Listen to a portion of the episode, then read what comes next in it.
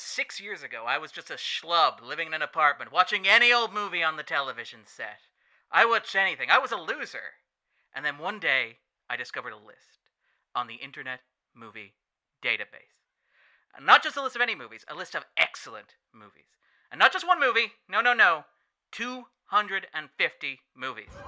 So I pulled myself together and I started a podcast with my good friend Andrew. How are you, Andrew? I'm doing very good. How are you doing today, Darren? Or should I say, that guy from the movie? I'm fantastic, Andrew, because we got a winner. We already have a winner. Andrew, I said we have a winner. I, I, I haven't been handed a script. I, I'm I'm guessing I have to improvise based on my deep knowledge of this movie, right? He's a podcaster. He's a part-time journalist. He's a man about town. Ladies and gentlemen, Mr. Richard Drumm. How are you, Richard? Hello, hello. I'm, I'm very warm, Darren. Very, very warm. Ju- juice for Richard. Is that what we say? Oh, you should have done He's that. join us in creating excellent, Mr. Richard Drumm. How are you, Richard? Surviving. Yes, Already very tired um, is the answer to that. Um, but Well, yes, if you shotgun seven films very quickly together for the sake of one film review, yes, you do get a bit tired. Yeah, like these seven films in particular, um, like I feel like I mainlined uh, all seven of Darren Aronofsky's theatrical films in the space of five days. So I'm feeling fantastic. Probably a better way to uh, cope with his movies than to watch this particular one. Seven times in five days. No, True. just to watch it once and, and then like with no chaser. Yeah. Yeah, yeah, yeah. Because I feel like the wrestler, Black Swan, uh, the Fountain, Mother, Noah—they're all uppers. They're all all uppers. Yeah. like after this. uh, I guess, yeah. Yeah, sorry, that's why I'm gritting my teeth together. Andrew's just looking at me saying he can hear me grit my teeth across here. But yes, so we were talking about Darren Aronofsky's Requiem for a Dream, the 2000 movie that basically arrived and shook the American independent cinema landscape. The reason why we're talking about this is because I reached out to Richard and I said, "Hey Richard, here's the 100 movies left on the list that we have yet to cover." Was it that many? I thought it was less than 100. That's You've been at this for so long. It was yeah, I, you you would think that there would be some progress. You would imagine. We would have imagine. done over 250 episodes. we Yeah. we have. This is I think episode number 302. A true Sisyphean feat. Oh, we already did episode 300? No, no, Oh, we sorry. No, we haven't. we'll be doing it out of sequence. we will be doing it out of sequence. That's the way we we operate now to apparently. Go. Yeah. This isn't I'm even a s- Christopher Nolan episode. Um, but yes, so I reached out to you. I said, "Here's the 100 odd movies that we haven't covered yet," and you got back to me. And you got back to me with a couple of suggestions, but one that kind of jumped out at me uh, was Requiem for a Dream. And I guess, I guess I've got one question for you, Richard, which is, why you gotta make me feel so bad, Richard? Why you gotta make me feel so bad? I revel in your misery and my misery. Uh. There's a terrible, like, some way of making the, the ass to ass reference in there, but I don't know how to work it in. I'm not sure I want I, I, to. I'd left that one to Andrew. I figured, like, like, and, uh, if I figure Andrew knew one thing about this movie, I figure that's that's what we can rely It's on. the only quote anyone knows. all I knew about the movie. there, there's a there's a sketch of um, them doing the the in memoriam um, for like um, and they they have all the, the like actors and writers who've died, and then they're showing clips from their movies, and then they have that guy, and they just sit and see him like yeah, and then they add the like the sound to it and everything. Yeah, Uh, Uncle Hank, who is a recurring Hank. fixture of Darren Aronofsky's movies, uh, he appears, I believe, on the subway in Pi, and he also appears in the subway in Black Swan. They are apparently all the same character, which is an interesting bit of continuity there, as is the character of King Neptune, played, I I was believe, going by to ask. This is the second week in a row we've had King Neptune. I know, yeah. This one's not played by Billy Zane. This one is played by the father of the director, uh, Mr. Abraham, I believe, Aronofsky. Although he's credited as Abraham Abraham in the closing Is credits. his mother in it as well? Because I think one of those old ladies is Aronofsky. Yep, she is indeed. So, like again, his Who's the King Neptune guy? Who's that? uh, he is the guy. He's the other guy in the subway. He's the one when she. Uh, sorry, he's the guy in the subway in this movie. So when she does the "I'm going to be on television," oh, yes, yes, yes, yes, yes. Okay. Um, no spoilers, uh, but yes, yes, not out of context. But yeah, so so you've been evading the question. What was it about Requiem for a Dream? When you saw that list of movies, what was it that you were like, okay, that's something that I feel merits conversation that I want to talk about that I'm I'm eager to talk about on this podcast. Well, when I saw the list, it was it was hard to pick a thing. I kind of said to you that it's surprising no one's done much Hitchcock, and you said everyone's afraid of it, and I kind of understand why. And I think with Aronofsky, I've I've seen all of his films. I went through that typical uh, film student era of being in college and being obsessed with his movies and watching them all and looking forward to. I think Black Swan was due out around then. Um, so I feel like I had enough of a knowledge of his filmography that I could probably, you know, natter on for an hour and plus on a podcast about it. Whereas Hitchcock, I think this is too much as a comparison. This is too much backstory, not backstory. Uh, that's for fictional people. um, too much biography and just politics and stuff. But Aronofsky, I think like, it's a fairly contained body of work in a lot of ways. Like that was also why I kind of wanted to do Requiem for a Dream because in my head it seemed like the outlier in his filmography in that it doesn't have. I will get into, it, I'm sure, but like the rest of his films have a very heavy, at least if, if not God, at least kind of structuring element on their worlds. Whereas this one felt like the one sort of nihilistic one. I'm kind of curious to see how it held up in comparison. I, have, I see I saw this in college a couple times, so that's about ten plus years ago. Uh, so I hadn't seen it in a while. I was curious, is it still as devastating and grim and bleak and awful as I remember? yes. Well, Yes, the answer mostly. is yes. The world is also cut up in a bit. Mostly, I like that. I like the qualification. We'll come back to that.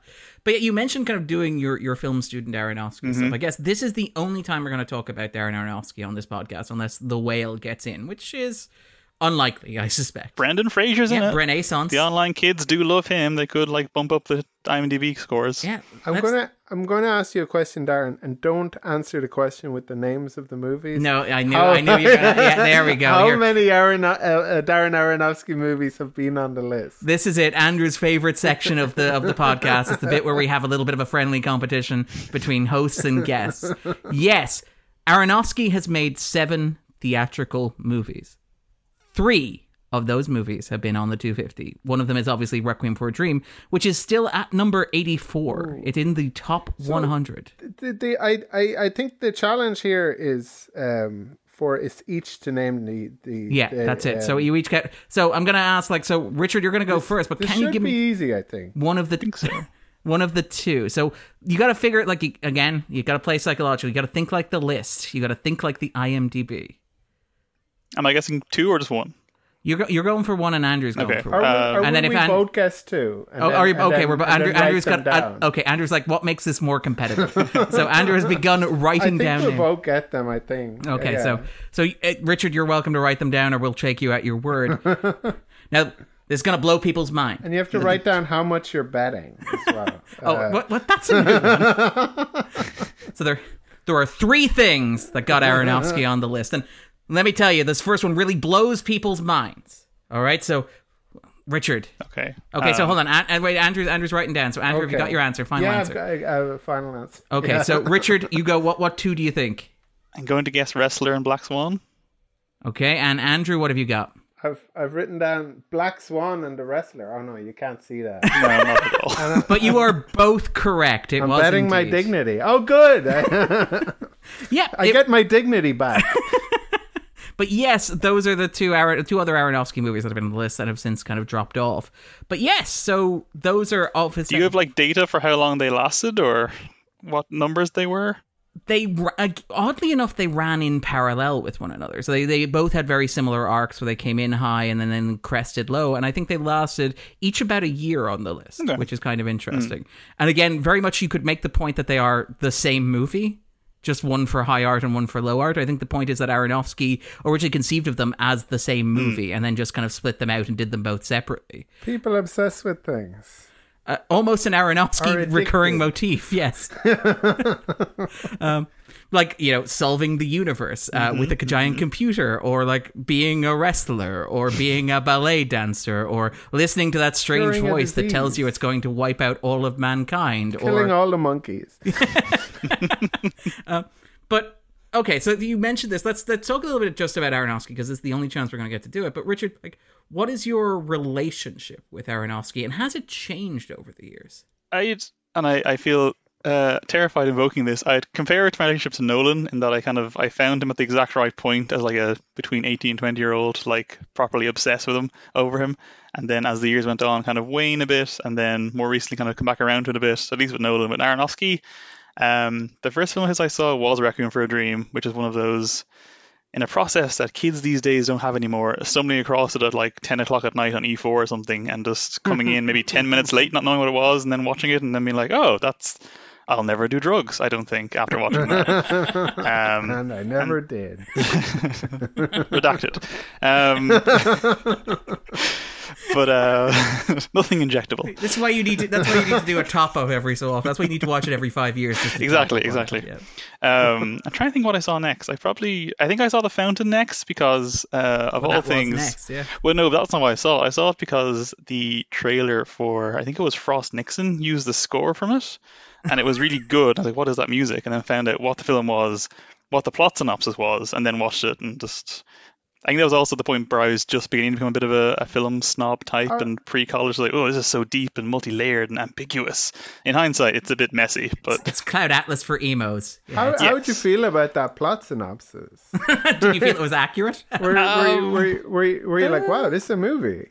Kinda, yeah. Because I was like, oh, is it a time travel thing? Is it a someone's like death dream kind of thing? I just like, yeah, the Wikipedia memory synopsis back in whatever that was, 2007, 2008, was pretty Spartan. Just like it's a conquistador and it's a a man that you know cuts up monkeys, as you said, and it's a, an astronaut. It's like okay, and they're all Hugh Jackman. How can that be a bad film? It's it's a movie that does seem designed to confound in some way Wikipedia editors. Mm-hmm. A little Um, bit. And then I think but by I- the time I was in college, Black Swan was due out. I actually hadn't seen The Wrestler, I don't think, but I was very excited with Black Swan because of the horror elements, and that one at the time lived up to the hype, certainly. And in hindsight, eh, it's okay. it's, it's fine. It diminishes a bit. Did you you rewatched all seven of these movies for this? I think actually that's where the suggestion kind of came from. When, when we were talking about this, you said you were going to watch all seven. You're going to have a miniature season of Aronofsky, and Darren being the competitive sort in a very different sort of way than Andrew. I whipped out my notebook and I started writing seven titles down. But well, I assumed you would do that anyway. I kind of was preempting you, if anything. that is fair. Um, but what were you? Uh, what were you? Uh, what, so, what was your reaction to that? What was it like going back to those seven movies with the kind of distance of time? Um, I was quite excited to rewatch. I think Mother and Black Swan because I hadn't seen either of those. In well, well, Mother is fairly recent, I suppose, but Black Swan I hadn't seen in a good ten years, I'd say. Um, and the Wrestler I'd watched. I don't know, probably. Yeah, probably about ten years ago, and didn't really think much of it because I was at that point where I wanted like I wanted films with like elements of sci-fi or you know dream logic or hyper real, and that was too grounded and real. Uh, but in hindsight, I think The Wrestler probably is his best film. I think that I think as I've matured, I'm like, oh yes, human drama and like subtle, nuanced performances, very very good. Real Whereas- people. exactly. Whereas like Black Swan, especially The Fountain, is sort of in hindsight like, oh, like they're they're fun, but they feel uh, Fountain especially feels like someone's early filmography. Like it does feel very not random, Showy? but sort of. What do you say? Showy? Yeah, Or yeah. I mean, like to, whatever you can say about Aronofsky, he's not a low effort filmmaker. No, He, no. he wants you to know that he's worked very hard on these movies. Yeah. Um, he was going to make um, a Batman movie in the early 2000s, and He- his, his villain was the Baffler. um, sorry. But that is true, the, the bit about the Batman he was movie, indeed. He was one of the candidates to direct the movie that would In fact, become he got Batman Christian, Begins. on, Christian Bale on board, didn't? And he was also attached. He gave up the chance to do a Superman movie in order to make The Fountain. The Fountain's very much kind of a labor of love for him as well. Ah. Um, and again, like this is the thing where Aronofsky's one of those directors where, yeah, like like yourself, I have a very complicated relationship with him. We'll maybe talk about that in a moment. But Andrew, actually, like I, I think you maybe know you you maybe follow Aronofsky's career maybe a bit more than some of the directors we've talked about. You seem to know a bit more casually about his filmography. I think. yeah, than, I mean, I've seen The Fountain, I've seen The Wrestler, I've seen Black Swan, um, and now I've seen this. I hadn't actually You seen hadn't this seen this before. before? I'd Oh, seen parts God. of it, but I'd never watched sorry. it in its entirety. yeah, You, you have spent the past I- like month and a half making jokes about how much you didn't want to watch this movie. yeah. Well, like, like I, I, I had a feeling, I had a feeling about what I had to um in store for me, and during the Did it live up to that? Exceed it? well, Not quite yeah, hit it? and even like during the movie, I was trying to undercut it. by like saying, "Oh, everything's working out. This isn't so bad." No, no, there is a moment like if you, if you like non-spoiler for the movie, but if you if you stop at literally the second that Is Marlon spoiler delivers, to to, to talk about like your emotional state. Yeah. Like, I mean, if you if you stop the movie at the exact moment that the words "Oh, you got a white driver" escape Marlon Wayans' mouth, it's a pretty good movie. You can just walk away, and it's like it's a story about a bunch of people who are caught in an upswing. Everything's going fine. It's going fantastic. I think also it sort of it, it lulls you into false insecurity again. Non spoilers, well spoilers for title cards, I suppose. But like each one is like a season, and you hit fall, and you assume ah the fall. This will be like the bad times. This and is the it's- bad time. It is bad, but it's not that bad. And then suddenly you hit winter, and it's like ah. So if you've got as far as fall, you're like this is a bit grim, but not the grimmest film. And then you're like ah no, there's still one more season to go, and that's when things get quite upsetting. Yeah, spoiler: there is no spring. I believe that was, was that was Philip's Philip French's like two paragraph review of this in the Guardian, good. uh, which which will which I mean we'll, we'll talk like I want to actually quote it when we get to the spoiler zone because it's almost like a petty review. Time for Howdy and Marion. Yeah, but it's Um, like yeah. it's his first paragraph is basically this is a movie that takes place. Uh, it follows them through summer, autumn, summer, autumn, and winter. There is no spring. And the second paragraph is Good poster quote actually. And he, the second paragraph is here's a list of what happens to all of the characters in the final 10 minutes of the movie. It makes it a hard movie to like and an impossible movie to recommend. Um, and that's Philip French's review. I will say actually on those last ten minutes, like rewatching it again in a non-spoiler way, um, like I do remember being properly horrified and scarred the first time I watched this, uh, as like whatever I was, probably sixteen or something, and then watching it in college less so. Watching it again this time, it's still very grim and upsetting, but it's it's almost cartoonish how like grim it is at the end that it it sort of defangs itself a little bit because it's so so overwrought with how horrible it is that it's almost comes around to being funny again. Not quite, but nearly. I, I, yeah, th- there is the the observation I think Nathan Rabin made, and again, maybe this is something we'll talk about when we talk about the movie and Aronofsky's interesting evolving reputation. But like Rabin, when he reviewed it in 2000 for the AV Club, was like, "Yeah, this is an American masterpiece," and then he came back to it for the Dissolve, I think in 2015, and was like, "Actually, um, you know what? The movie is so overcranked that if you played yakety sax over various sections of it, it might actually be an improvement." Um, but uh, yeah, so Andrew, like in- terms of like quick takeaways on Aronofsky, like, you. Okay, fine. Screw Uh, you guys. sorry, do you sorry. No, do you ask, have a- ask your question. do you have a quick take, like on Aronofsky, like as a as a director, because just in Oh, general, I like based on what you I- see. as a as as a director in general. yeah, Um, I would say he is interesting and um, divisive. I, I, I, I don't, I, I don't, I don't think that's a very um, kind of um, hot um, uh, take. I, I, I think I wouldn't be the first person to to kind of posit that. describe him as a provocateur. Yeah, yeah. Well, it, it um he has he, he he has his kind of he has his interests and um Hold on, hold on. Actually, sorry, just just to rewind slightly, right? Because you've said you, you've seen like Black Swan, you've seen like The Fountain, you've seen The Wrestler. You haven't seen Noah.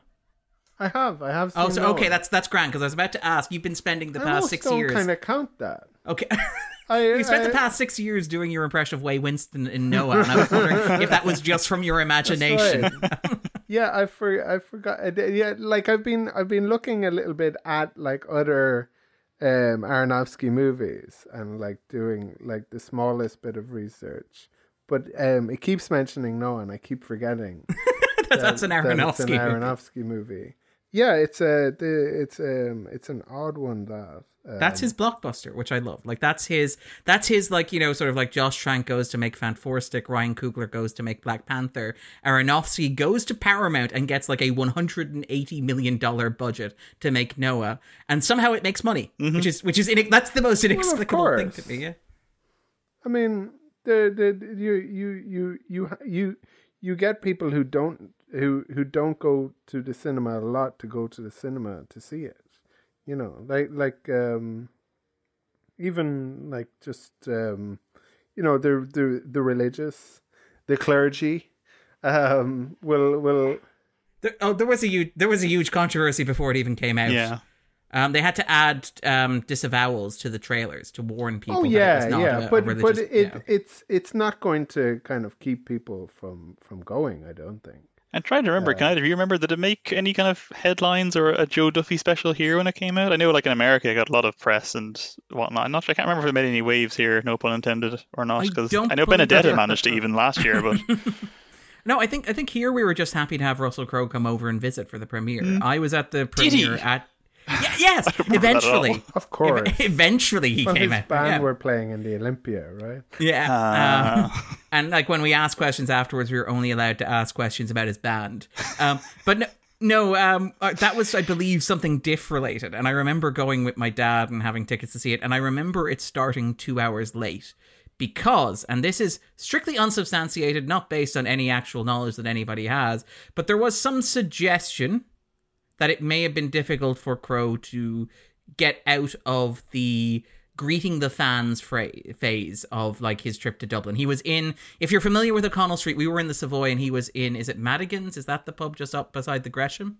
And apparently the, uh, the, the like the total Oh, of yeah. 20 feet walk between the pub and the uh, place apparently took him two hours. Good. Um, bloody hell. no, I, I, I, I, like, I'm, I, I, I don't, um, I don't have a problem with that. Like the, the, I, I, I like that that Russell Crowe is in the pub with good people rather than in the cinema With- with, with- all the terrible people. With all the unwashed, dirty people. With all the nerds. it's like, ah, uh, great to see you guys. Uh, um, but yes, um, and sorry. Yeah, so in terms of my relationship to Aronofsky, it's very similar to, to Richard, where it's like I always feel like I'm a bad film fan because I don't necessarily love all of his movies. I love one of them, which is Black Swan, like unreservedly. I do think Black How Swan much is a do you masterpiece. love it? Yeah, I absolutely do. It's it's one of my it's my favorite of his movies, uh, in large part because I think it's one of the best high concept horror movies of the decade. Uh, it's a very good genre piece. Do you have paraphernalia? Sorry. Do you have uh, paraphernalia? Yeah. Funny you should mention it, Andrew. One of the reasons why we maybe kept Richard waiting this evening is because Andrew was ferrying a poster of Black Swan from his brother's house to my house, which was very generous. Thank you very much. Uh, you text me out of the blue, like you were like, "So Darren, do you like Black Swan?" And My I'm like, mother texted me out of the blue. It was from my mum's house. Uh, um, "Did your mom suggest giving it to me?" yeah, my my my mum asked me. I think I I don't know if she mentioned you or if she asked me if I wanted it, and I Oh, was okay. like, I think uh, Who can I think she offload might have to? mentioned you. I think she did. I think she thought of you before she thought of me. So it was this pure coincidence that she just happened to ask you that question? oh yeah, no, no. Like I was, I was, so I was doing prep and research for this, and I get a text message from Andrew saying, "You like Black Swan?" Question mark, and that immediately sets my spider sense going because I'm like, "Is Andrew doing research for this?" like, love it. yeah, yeah. Um, but yes, I, I answer very honestly, which is yes, it is my favorite Aronofsky movie, and Andrew's like, "Score." Offload the poster. Um, Do you want to know my actually- similar story Oh. recently to that kind of situation? I, I had a pact with a friend that we wouldn't pay money to watch Morbius. We wanted to see Morbius out of morbid, morbid curiosity, but not pay money for it. morbid curiosity. I like it. And the day of the press screening, a ra- uh, his housemate texted me, and she never texted me, going, "Hey, do you know of a film called Morbius, and do you want to see it?" And I was like, "No, but yes." And someone else was like giving up their press passes for it, so that was the workaround there. But again, it was just this like horrible, in a very Aronofsky way. Is there a higher power? Is there some kind of cosmological, awful, ironic ordering to all of this? I do I do love that the end of our version of Requiem for a Dream is Andrew getting a text message from his mother telling him that he has to get rid of this poster and, and Richard having to sit through I, Morbius. I went over Intense my, close up I on went Richard's over to face. my mom's house and she was trying to kind of. I was like, "Ma!" it's just like, "No, please, no, not not the Black Swan poster, please." What? Do you want me to pull it off the radiator main here? I'll tear it down. That's a load bearing wall, Ma. Um, you want me to feel guilty? The text was It wasn't like, "Hi, Andrew." It's is Darren a fan of Black Swan with Natalie Portman? Almost accusatory. We we know there's we know there are Black Swan fans out there somewhere. Yeah, and I, I was just like, I don't know. I can ask him. Is, is is Johnny getting rid of his Black Swan poster? And the answer was yes. Um, it is a very nice poster. Thank you very much. I think Um, you had but asked yeah. me before we did this what my favorite film of his was. I probably would have said Black Swan, and then on the rewatch, I think I just went, actually, no, I think The Wrestler is just a slightly better film, but I, I think it would have been my favorite of his for a long time. So I, I mostly agree with you. Um, well, again, like that. That's the thing is like rewatching it. Like I respect Aronofsky more than I like him, and I kind of, I am. And Andrew's like, this is going to be good. Um, but my my general attitude towards him is is quite similar to something like say my attitude towards Denis Villeneuve, where it's like. I don't necessarily click with him in the way that a lot of other people click with him, but I'm glad that he has found a way to get lots of money or relatively large amounts of money to continue making movies that are as weirdly personal and passive aggressive as his movies tend to be. like Mother, like, and again, part of it, and again, it's that shifting idea of Aronofsky as an auteur where he's become this kind of almost like parody of the controlling like director, the Hollywood like AFI graduate kind of film director, where like Mother is a movie in which he casts his then girlfriend Jennifer Lawrence as a woman who is that. trapped who is trapped in a relationship with a malignant narcissist who is stuck with writer's block who is also quite literally god um, and it's like there there is a sense of I, I I think you're in on the joke but also how much of this is a joke uh, which I find kind of interesting with Aronofsky and It's the Christopher Nolan. Yeah, because there's a line at the end of that film which is something about filmmaking almost, isn't it? I think I took it down somewhere. He's like, if I can't create, I can't go Yeah, on I'm or nothing. something. Yeah. Yeah. Uh, and to be fair, like there's a sense like he's he's not the hero of that film. To be clear, No. that is that is not a film about how great it is that dudes are obsessive and ruin the lives of the women with which they're involved. Uh, but it's also like there is a point where it's like he also can't I- be killed, so Yeah, he also just continuously keeps remaking stuff until it sticks, uh, which again feels very Aronofsky-esque. But it's like, yeah, I I admire the fact that his vision is so uniquely his vision, and I think like I I think I, the thing I noticed going through his filmography is like, and again, we will talk about Working for a Dream in a moment, I promise. um, but like. Is Aronofsky the greatest Christian filmmaker working in Hollywood, despite obviously being born a, a Jewish from to a Jewish family?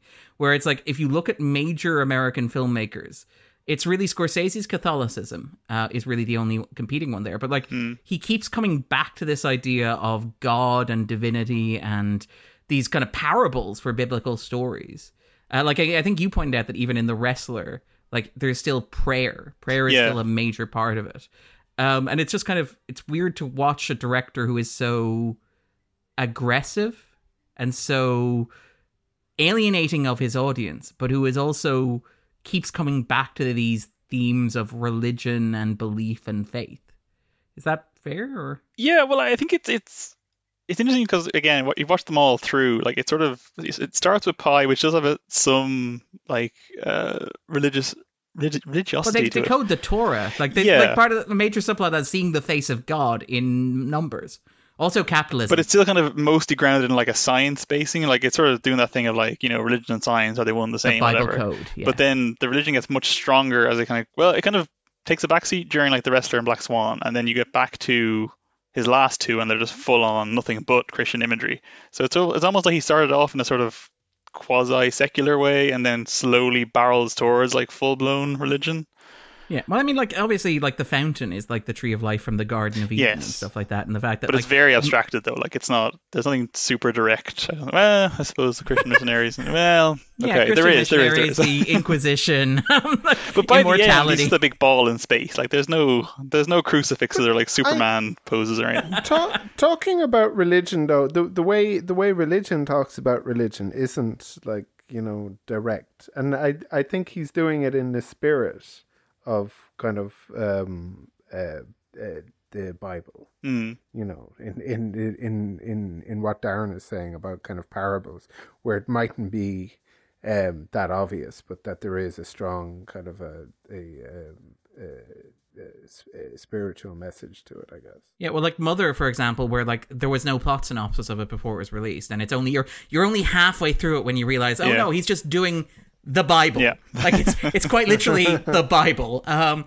like right down to the birth of Christ, the sacrifice of Christ, the Eucharist as very graphic physical metaphor. I think uh, That really surprised me the first time around. I, I was like, okay, once you twig what they're doing, I thought the flood was very funny how they did that. But then I was like, they can't actually do like the body of What, Christ. Oh no, there we go. Yeah. no, no, no, they did, they did.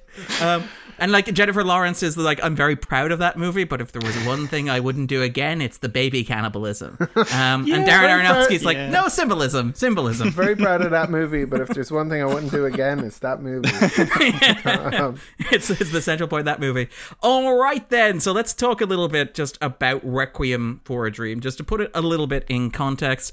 Uh, this is obviously Aronofsky's second film. It's coming off the back of Pi, which was his movie, I believe, that was made for somewhere in the region of $60,000, a ridiculously tiny amount of money. He takes it round the film festivals. Everybody loves it. Uh, it is a massive success, I believe, for Artisan Entertainment, the company that distributes it.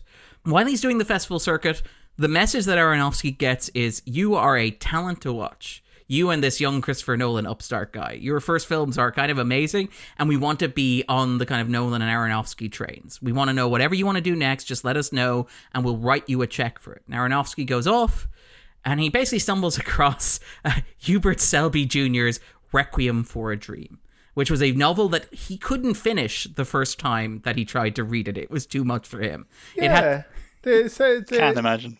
the, the you you the Hubert Selby guy. Um, a lot of his books were um, kind of involved in like um, the sale of um, was it pornography to minors, as as in like the um, they were caught up in kind of witch hunts and yeah, kind of yeah, yeah. That, that there were that there was all of these kind of um, profanity, kind of um, allegations around. uh, yeah, yeah, I think, like to be fair, Aronofsky had adapted one of his short stories. and a defense of Yeah, free speech, panic and- obviously, yeah. a, a, a, a, against it.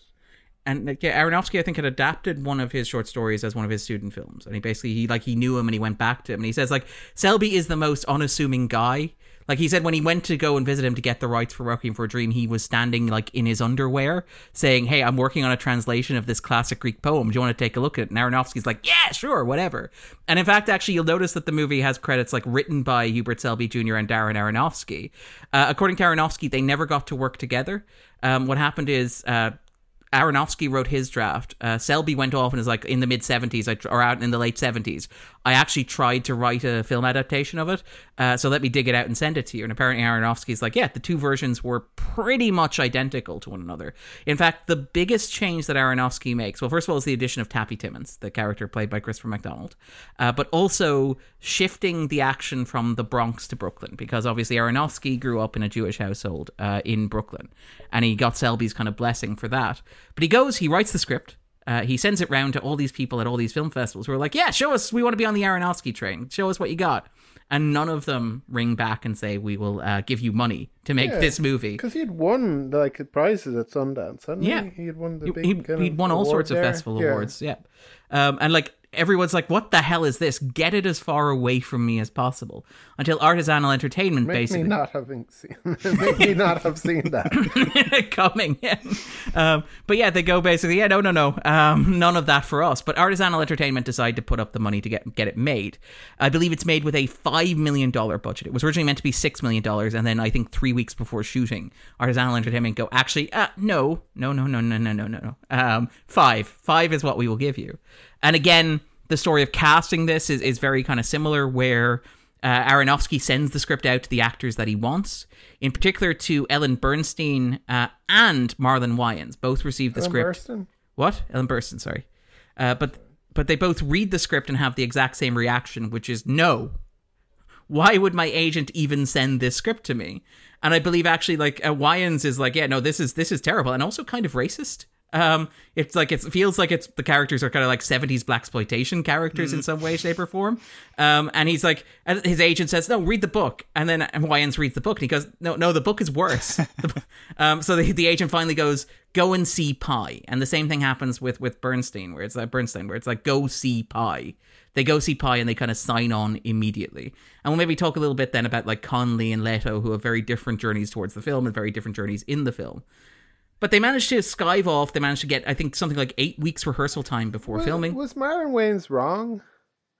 I, I, I don't think it's for me to say, but I think he's right.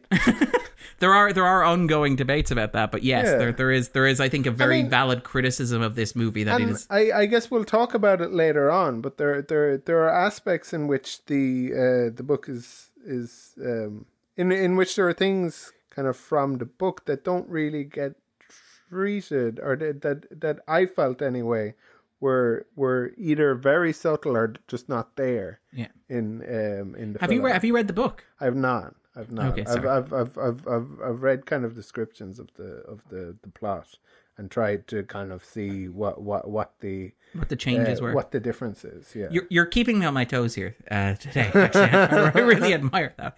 Um, but uh, uh, get a text message out of nowhere saying, "Darren, you like Hubert Selby Jr., right?" Uh, but yeah, so basically they go off, they film the movie. Um, it kind of it, it's it's released, it's kind of edited. It is it is a movie that has a certain amount of impact. And actually, you know what? Let's let's do a second round of the game here because Andrew Andrew likes to play games. This podcast. Let's let's make this a little bit competitive. This movie is released in 2000. It is a festive, somewhat of a festival, darling. It receives, I believe, an 18 minute standing ovation at the Cannes Film Festival. Its cast and crew uh, get the midnight screening. They are heralded as heroes. Christopher McDonald says that he's never felt more like a real actor than when he went to Cannes with like Requiem for a Dream. He was able to get into bikini party models. Uh, bikini model parties is how he describes the uh, the kind of. No, the- you get the- right the first time around, probably. Yeah. we don't mean to cast aspersions on the character of Tappy Tibbons here. Um, uh, most of that was improvised, which is quite bad. We'll come back to that. Um, he just went straight to the Cannes Porno Festival. Was it? I've never felt like so much of an actor. never felt like I truly belonged anywhere. Um, but yeah, so it, it kind of it, it's released. It generates a wave of controversy. It gets a wave of attention.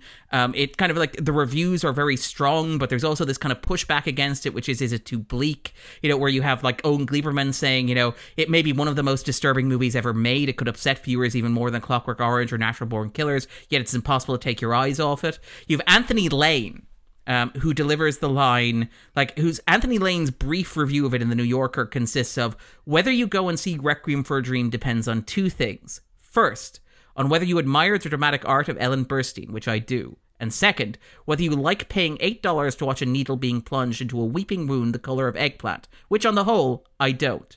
Uh, you have like Kevin Thompson, Kevin Thomas, who like describes it as like if you're willing to submit to a film that is as unremittingly bleak as it is brilliant, you have to be up for and open to this most harrowing of films in order to tolerate it.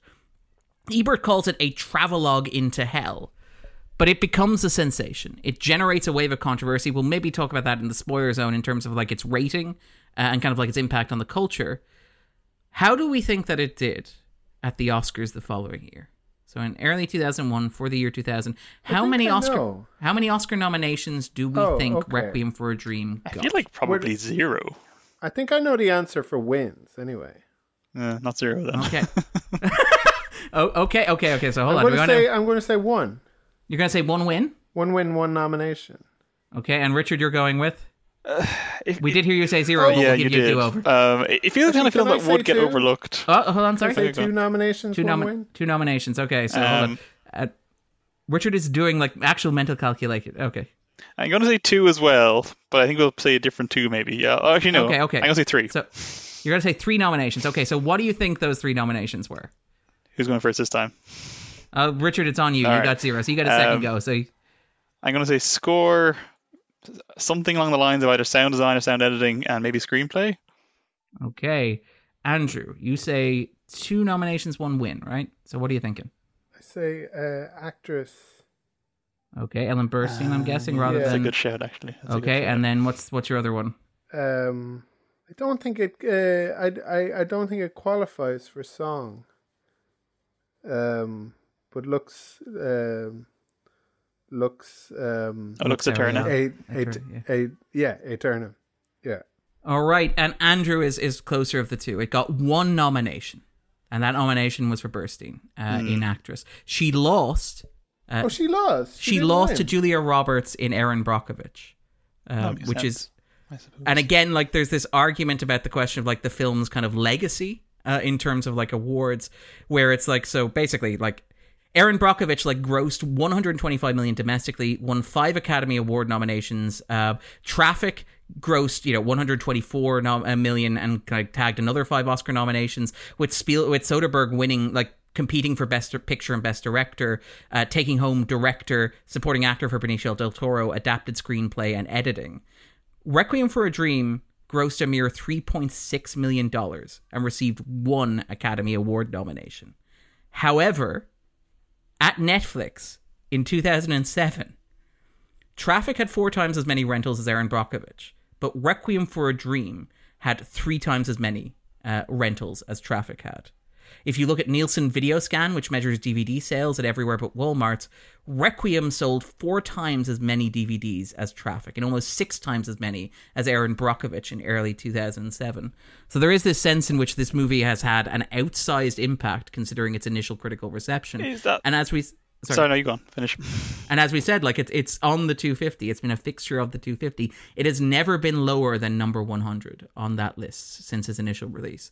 So sorry, Richard. Oh, sorry. say- Yeah, no. I was going to say, is that do you think because it has a sort of reputation of like a, a piece of like modern American extreme cinema, and like a lot of teenagers probably rented it and watched it silently in like basements and when their parents Yeah. were there, and also like that score got so famous from the the re or The Lord of the Rings yeah, trailer. the rearrangement of it that maybe that also contributed to it to a point.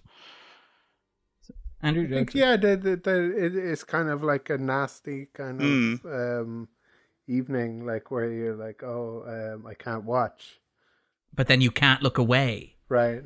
Because the I mean- is so cool and hip. Actually, like the argument is almost the opposite, or the argument I've seen advanced is almost the opposite of that, where it's like the film's crossover breakover success. A lot of people put that on Burstein, on the fact that Burstein exists, because for a Bursting certain Bears? Burstein Bears, yes, Burstein Bears. Um, but they basically they put it on on Ellen. I'm gonna call her Ellen then because she seems like I can call her Ellen. But they put that on her presence there, where the fact is that like she adds a veneer of respectability to it. She's obviously a screen icon going back to the 70s. She already has an Oscar, I believe, for Alice doesn't live here anymore, the Martin Scorsese movie, um, and the fact that she could draw an audience that would not normally be attracted to a movie that would seem as extreme or as radical as this is. In fact, actually, if you dig into like the newspaper coverage in 2000, 2001, 2002, there are all these stories of old women going to screenings of Requiem for a Dream based on the fact that they heard that Burstein is amazing in it, um, and then just coming out look looking shell shocked. Mm, I can imagine. There's one story I read, and again, we'll probably talk about this in the spoiler zone, but like three women walking out looking completely flustered, all the blood gone from their faces, and the cinema staff like asking, you know, just politely, you you don't look like the kind of person that we would expect to like want to go and see this movie. Why did you go? And it's like, oh. The head of our choir recommended it. The head of our church choir recommended it. He said the cello work was amazing. um, By the way, I should be clear. You could be pronouncing that surname correctly. It just sounds wrong to me. I, I think I think it probably I think it's it's always safe to say it is wrong. Um, all right, so that's it. it's Wayans as well. Okay, Sorry. making a note there. Um, it's good. I like this constructive attitude. You did just give me a poster. I can't really complain. All right, so Sorry. so three questions before we jump into the spoiler zone to talk about this movie in a bit more depth. So, Richard, do you think Darren Aronofsky's Requiem for a Dream, the 2000 independent drama, belongs on a list of the 250 greatest movies ever made? Oh, uh, yeah. Uh, yes, I think. Well, okay. Anytime you ask this question, I always think like, are we taking the list as like an objective thing, or are we taking the list in the context of what that list is? Because I, I think it's a very like American central list, and I think I joked before that the film Joker is the most like perfectly IMDb 250 film that ever like existed, Yes. and Yeah. like in that kind of context, this does fit on that list. Like in a I'm not to get too spoilery, but there is a Joker sequence where like one of the characters like wears makeup and dances in front of a mirror Mm-hmm. in slow motion as kind of the editing gets all trippy. You know, she doesn't quite chance to smile, but it, it's very much like it, it has very it has big Joker, Joker energy. both films Sorry. feature prominent fridges as well. Yeah. And roles that maybe might have been played by Jared Leto Mm, if things had gone just a Fight little bit different. Um, I guess, is is is a very 250 That's the other uh, one. Yeah. movie. that has- yeah.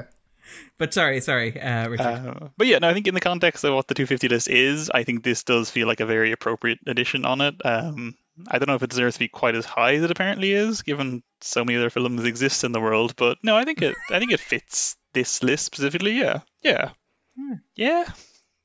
Question mark. I, I, I like your certainty, your commitment. Um, you could be an Aronofsky uh, protagonist with that certainty. mhm. Um, but Andrew, what about yourself? Having just watched this for the first time and like grappling with its cultural legacy, like somebody who was aware of the movie and aware of its reputation, like purely through osmosis, but actually watched it for the first time for this podcast.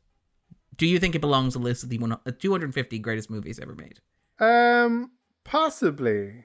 I'm not sure I put Aronofsky in that kind of pantheon of directors where you have to have like Some at- at representation of. some representation of him um on the list like you have with kind of um, um Scorsese, Spielberg, Hitchcock, uh, Kubrick, that sort of yeah stuff. but then again like I I I, I feel Nolan, Darren whispers. Yeah, I feel like Villeneuve is maybe uh, overrepresented on the list as well. Just given given the the yeah the whole two fiftiness of it and or the IFI ness, uh, sorry The AFI AFI-ness of it. Um, I beg your pardon. No Um, slander intended at the, for the Irish no, no, no. Um, then it perhaps does, and I don't know if um, for some reason I don't I I've seen Black Swan Yeah. and it hasn't really stayed with me. Okay. Um, and this I feel like will. um, uh, this already had before you'd even seen it, which is Yeah, quite an yeah, impressive yeah. accomplishment. but it was kind of like where I can make fun of it because I don't. and and maybe I'll get to the point again where I can make fun of it. Make it sound like this I is was- I I was was gonna say, this, to is, this is your Vietnam, yeah. Like you weren't I was there, trying- but you can make jokes about it. Yeah, I was trying to make fun of it during the movie and it didn't work. it destroyed me. I, um, but uh, like in a kind of a sneaky way, like where the next day I was like anxious yeah. about everything. Oh, yeah. They, Oh, they yeah. will talk about that later on, but but um, uh, yeah, I, I I think it might have an argument um for for for being on the list. I think perhaps if you're going to have an Aronofsky movie on the list, I feel like this is maybe the one. Yeah. Um, that just that like I uh, like it it it it it it feels like a very um uh strong choice.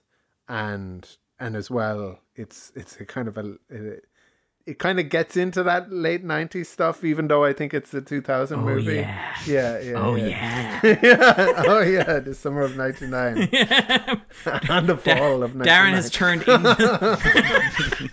the wait for the winter of 1999. so Darren just turned into the fridge from Requiem for a Meanwhile, Dream. the wrestler was wrestling.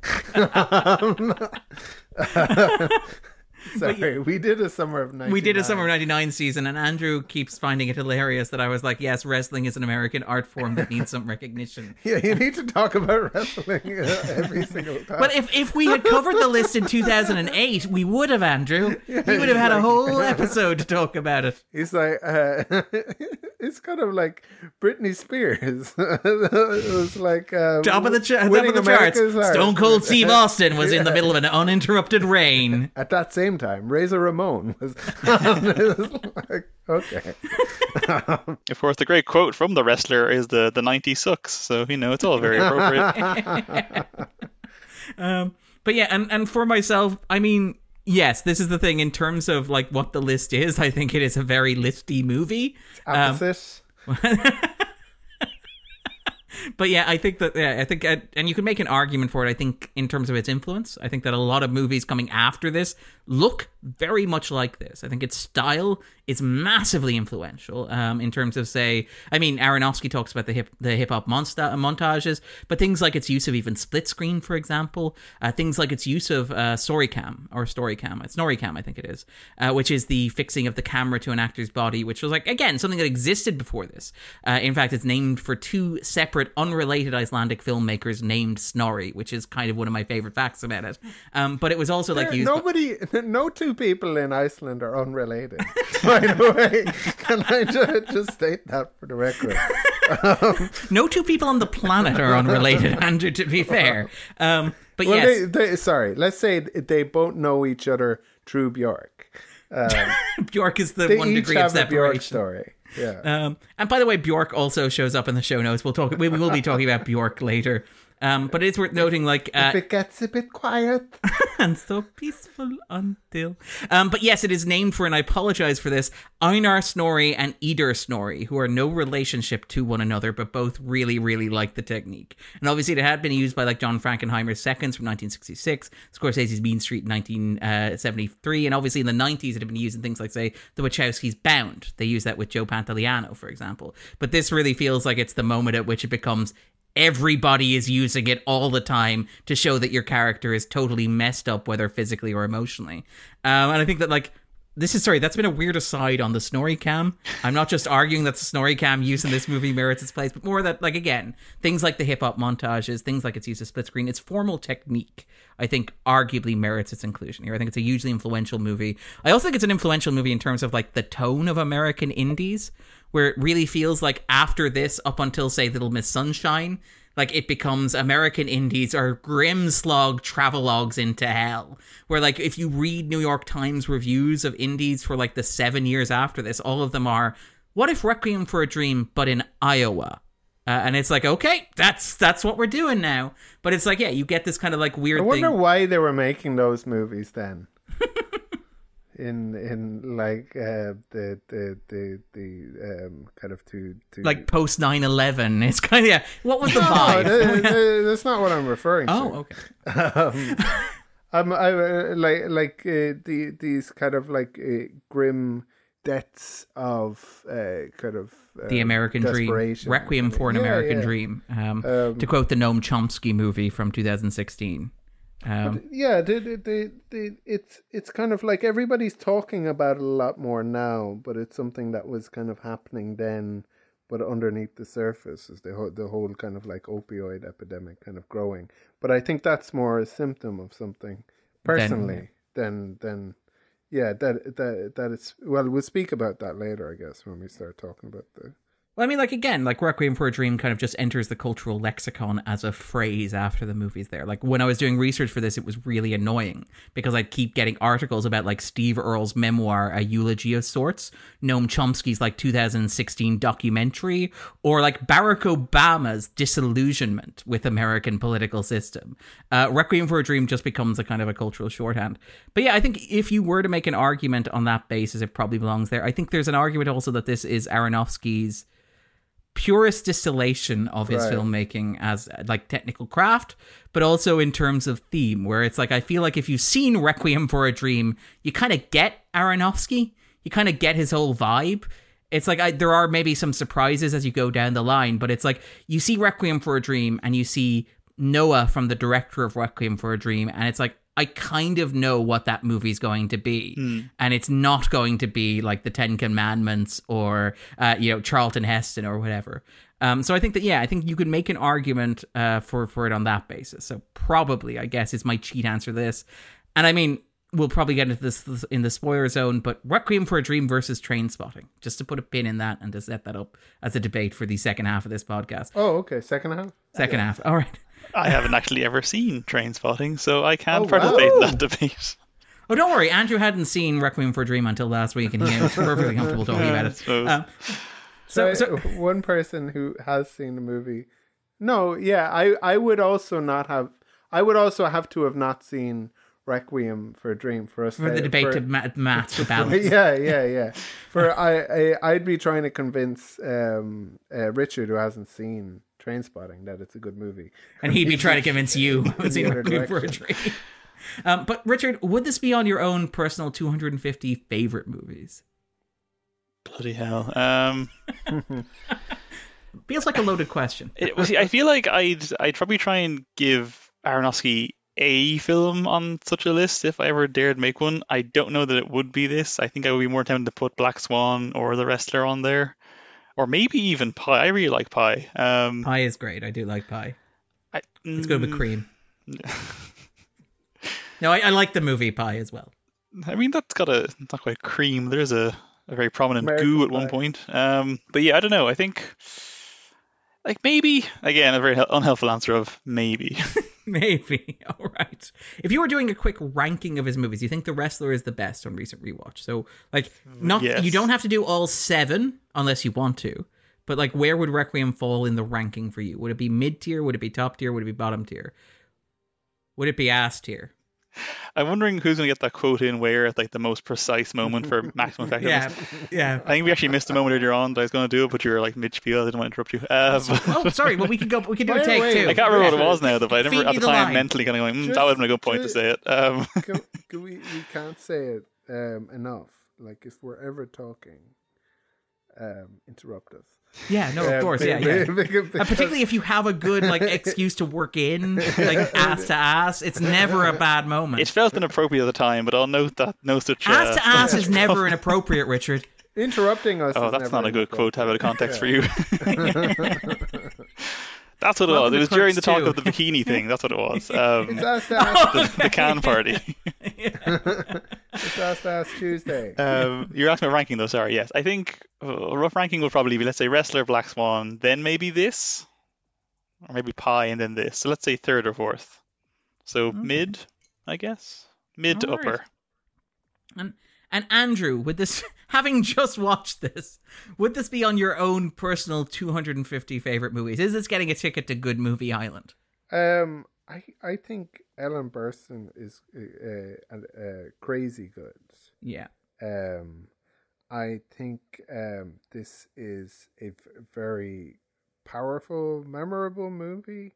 Um, I, I, I think the Kronos Quartet are fantastic. I'm I'm I'm big fans of them anyway. The Clint But, Mansell uh, the- score. yeah, Yeah. the Clint Mansell score is is, is terrific. Uh, uh, uh, uh, Lux Aeternum is this really kind of echoic uh, uh, piece of music now. Um, and I hate this movie. Like, That was a nice build up. I like, I like the, the slow rap. yeah, yeah, I I- like it. like Andrew's speech had like a summer I- section. There was no fall. It was just Yeah. straight to winter. yeah, yeah, yeah. The It's- bang, the sound of clanging as like the, the judgment comes down on it. I mean, I, like I, I, yeah, I, I, I don't, I, I, I don't mind if a movie makes me feel um, uh, sad or if I cry watching a movie. I didn't cry watching this. I was just devastated. I, I, and I, uh, and and it was like the next day I was like thinking about it and I was feeling sick and uh, and I felt like anxious and um Sorry, and like it, it, it doesn't have like the the the you know the the the tonal like balance that you have in, in kind of um uh you know the movies like that I do like but also the movies that I do like don't do that thing to me that this movie did I like I I'm and and and what I'm saying is it wouldn't be on my 250 you know yeah, no. So personally. uh, like it, it, it I don't want a movie to do that to me like I mean, um, they, I do lo- I want do- to curse. I, I do I do love by the way that it's like there there is like a moment of like, like when I was watching this because I I rewatched this and I remembered I was amazed how much I remembered down to particular shots in it. yeah. Yeah. and I remember that sense of dread that Andrew kind of mentioned, and it was like because this stayed with me for quite a while afterwards. I was not Yeah. eager to rewatch it. There's a reason we haven't covered this in the six years we've been doing this podcast. Sorry. Um, no, why you gonna make me feel so bad, Richard? Um, but um, like, I, but I remember like rewatching it this time for this. There was one moment where I was like, "Oh, it's like it's a joke. It's a moment of levity," and it's the moment where like Marlon Wyatt, Marlon Wayans is in the car and like the shutter goes down and he's like really impressed that the black drug dealer has like a white driver and i'm like oh this is kind of funny isn't it and then and then the movie is like gotcha gotcha darren gotcha Yeah.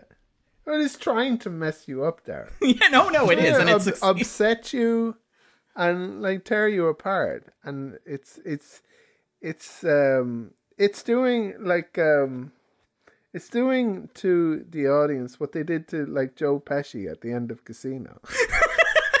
with the baseball bat. Yeah, yeah. Uh, Which it's is also something. It's also like a movie that I don't like. but which I love. Stuff like that. Yeah, yeah. which I absolutely. why, why, why, why, well, come on now, uh, Martin Scorsese. Why did you think I'd want to see that? Um, I but, unequivocally. but maybe that makes me um, a candy ass. it's possible. I, I think you're I think you're I think you're okay. And again, we will have a we will have an optional RoboCop uh, RoboCop reference later on. I, I, yeah, yeah, Oh, absolutely. you- oh, so we have two. We, yeah. have two. But I Well, was going to no, say, did it make I- you feel like Alex Murphy in RoboCop? Like, is that what it made you feel like emotionally for our gratuitous RoboCop or our, our ma- obligatory? I RoboCop will will reference? there there will be there there will- there will be Gratuitous. a um is is that the obligatory RoboCop That- I think that's the obligatory one. There there is a very obvious um RoboCop reference. All right. Well, I- yeah, but I, I'll In I'll, the film, Yeah, no, I- in like a I'll, wider I'll, sense. I'll 'Cause make it after. no, I, I know exactly what it is. I'll make it in the Yeah. spoiler zone. Yeah, all right. Yeah. Uh, and in terms of for myself, like after rewatching it, I'm quite surprised. I thought that before rewatching it, I thought I'd be like, no, get it the hell away from me. I don't, and I probably will never watch this movie again. Mm. But like Mm-hmm. rewatching it, I was kind of just taken by it in a way that I didn't expect to be. Perhaps because I had that initial response of revulsion, like when I saw it 15 years ago. I remember the first time I saw it. First time I saw it, and again, this is the thing when we talked about Trainspotting, I mentioned that my mother has this weird thing where she has said she will never watch Trainspotting, no matter what, no matter what the circumstances. She will not watch Trainspotting. And part of me is like, has she confused Trainspotting with Requiem for a Dream? Uh, because they are both drugs movies from the late 90s. And I remember the first time I watched this was while after my sister had been born, um, I think mum had to go visit her parents with my sister to kind of show the baby round. And it was myself and my father, and I think some other male relatives were just around the house. And it was like, oh, hey, there's this movie. And it's got great reviews. It's from this young upcoming filmmaker, and uh, you know, let's let's stick this on. And like watching this with my dad and several other older male relatives, um, and like it becomes it's quite clear early on that this is not going to be an easy watch, but it kind of just goes further than it um, and so that kind of is what stuck with me from from like having watched it that one time all those years ago but rewatching it now as an adult part of me is also like there's a lot of technique here and a lot of craft and a lot of energy and a lot of verve Undoubtedly, yeah. Um, the editing is and I- very like hypnotic and watchable and just propulsive. yeah yeah Not not crazy about the split screens. Oh we'll talk about those Yeah, yeah. I, I have I have a whole section on the split screens I have notes also. oh fantastic! Can't fantastic wait. andrew's like this is the best podcast this is exactly what andrew wants from a podcast Max did a good bit. two guys comparing notes about split screen. Um, I got you, Richard. Um, but like, yeah, I, I coming back to it, I was quite surprised at just the craft and technique of it, and kind of the hypnoticness, the rhythm of it, being sucked into it, how well it's made, how you know, for all that it's harrowing and unsettling and crawls onto your skin, it also like looks beautiful. Its use of color is striking and vivid. The way in which it like communicates its themes is kind of amazing. And it's like I think Black Swan is probably my favorite uh, Aronofsky film, and I think it still is after rewatch there because it's just it's a simple, relatively unpretentious genre piece. Uh, which- it's like there's a little, which is like there's a little pretension there. it's good fun though. yeah, okay, fine. Um, but like, I think this may be my second favorite, so it might sneak in somewhere kind of down near the bottom of my own kind of personal 250. Controversially, I I think I said on Trainspotting that I much prefer Trainspotting to this. Having rewatched the two closely together, I think I like this a lot more, and I suspect Andrew knows exactly why that is. Um, Andrew writes "manifest destiny?" question mark down in his notes. um, Well, it's a, uh, people are disappointed with the moon landing, isn't it? Yeah, that's exactly what this movie captures. It's, it's very much so. like when I was rewatching it, like I will tell you, the moment I kind of fell in love with it was the moment where they pushed a television past the crumbling ruins of like the Twister on Coney Island, and Darren is like, "This is the good stuff." that was when Darren had his hip hop montage of like the endorphin hit and rush. All right then, and final question before we jump into the spoiler zone. Richard, if listeners have not yet seen Requiem for a Dream, whether they have absorbed any of it passively through osmosis, would you recommend that they pause the podcast and stream it to a local device? It is available on Amazon mm-hmm. Prime as a dark young adult drama. I also noticed that in the the descriptors. in the Like, description, yeah. That's an interesting genre classification. Um, um, Lord. It's Uh, like the Fault in Our Stars. Yeah, yeah like the Fault in Our Stars, the Hunger Games. Uh, Hunger Games is a drama. fair, fair. That's that's your criticism here. I I think like divorced of emotions on like a pure craft level, I'd say yes. But in terms of a doing to them what was done to Andrew in the last 24 hours, maybe no. I think a lot of people probably couldn't hack this film anymore. I don't know. and all, and also like again, this is like a, not a good chill pandemic watch. We were talking about the sound of music, and we casually mentioned that this was coming up, and I think our guest at the time remarked that watching it during the pandemic was a mistake. yeah, it makes you want to kill yourself with something other than heroin. like, sorry. Another good poster quote. Um, Travelogue into hell. Well, would you recommend maybe that you know maybe if they're feeling like maybe this is a bit heady, would you recommend maybe watching the edited cut of this? oh, I think I've heard about this. but I don't. I didn't look into it though. Um, go on. Yeah. It's it's great because Aronofsky is so petty that the edited cut actually like the title of it is Requiem for a Dream edited cut in big red letters, so you know that you're not nice. watching the director's approved version of this. Um, but yes, we'll talk about maybe some of the ratings controversy in the spoiler zone. Andrew, if listeners have not already seen Requiem for a Dream, the young adult drama, would you recommend that they pause the podcast? Dark young adult drama. Dark. That's very important. Dark young adult drama. Would you recommend that they pause the podcast and stream it to a local device? No, no. I, I, I, I wouldn't. Like, if you want to watch it, if you insist on seeing it, you, you then. If you insist on seeing no, it, and no, I can't but talk you like, out of like, it. sorry, if if if I'm not going to dissuade people from Yeah. watching it, like it's a free country, you know. Do, uh, but but I'm I'm not going to be responsible for somebody. um, For what, I'm not going to do to to our listeners what I did to you, Yeah, apparently. yeah. What Richard did to us. maybe yeah like like do it or don't if you've seen it already like you can you can listen to us talk about it. But um yeah they, they um there are things to recommend about it but i wouldn't i want to be the person who does that recommending. You're, you're very similar to Philip French, which is like hard to watch and impossible to recommend. Yeah yeah precisely Can I give a slightly qualified additional answer? Actually, I would say if you've seen it before, it's a lot easier on a second viewing. Yes. Um, Okay. Or also, if you don't watch it at all, just listen to the score through, and if you can handle that, maybe the film is tolerable. You can picture it in your mind. I was listening to the score because today because I was very impressed with it, and it was it was re-dramatizing. That's why I say listen to that on its own first, and if like the emotions it like brings out in you are too much to handle in isolation, don't then watch the film. I had to meditate after listening. All you could hear is that the- like the- deranged conga music. Yeah, I I just had to kind of like focus on like um. I had to re- repeat encouraging kind of uh, words to myself and that sort of thing, and and just Join and- us in creating excellence. Join us in creating Juice by Andrew. Juice by Andrew.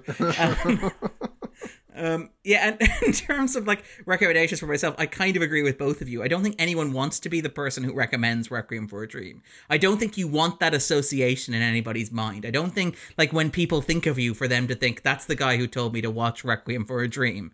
Um, that said, if you are like in a really good place emotionally, if you are like stable and comfortable You're and like sick of it. You're bored. yeah.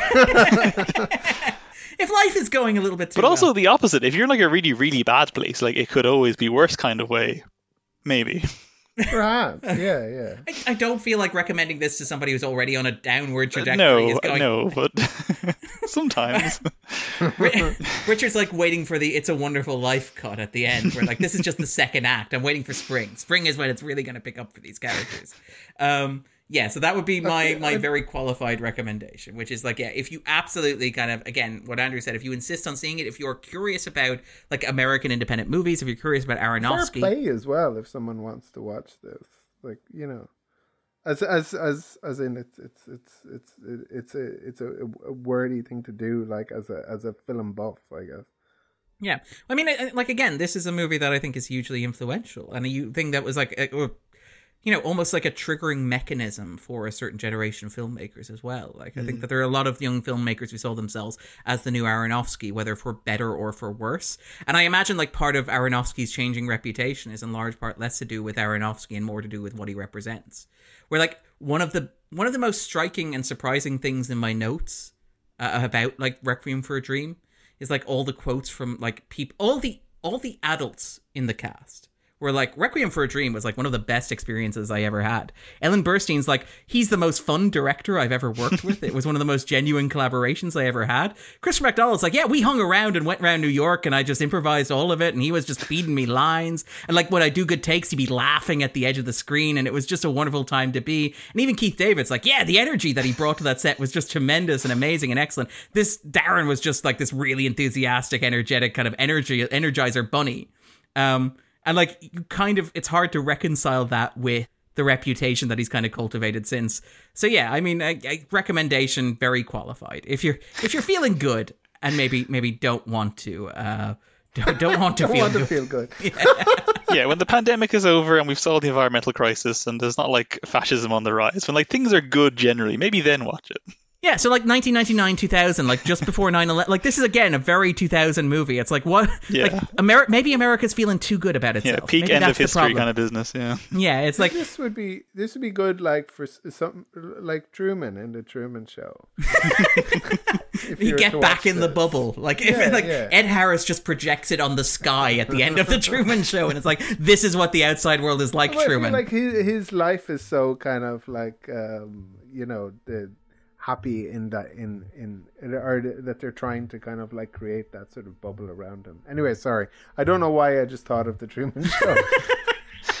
All right, with that in mind, we will segue neatly into the spoiler zone.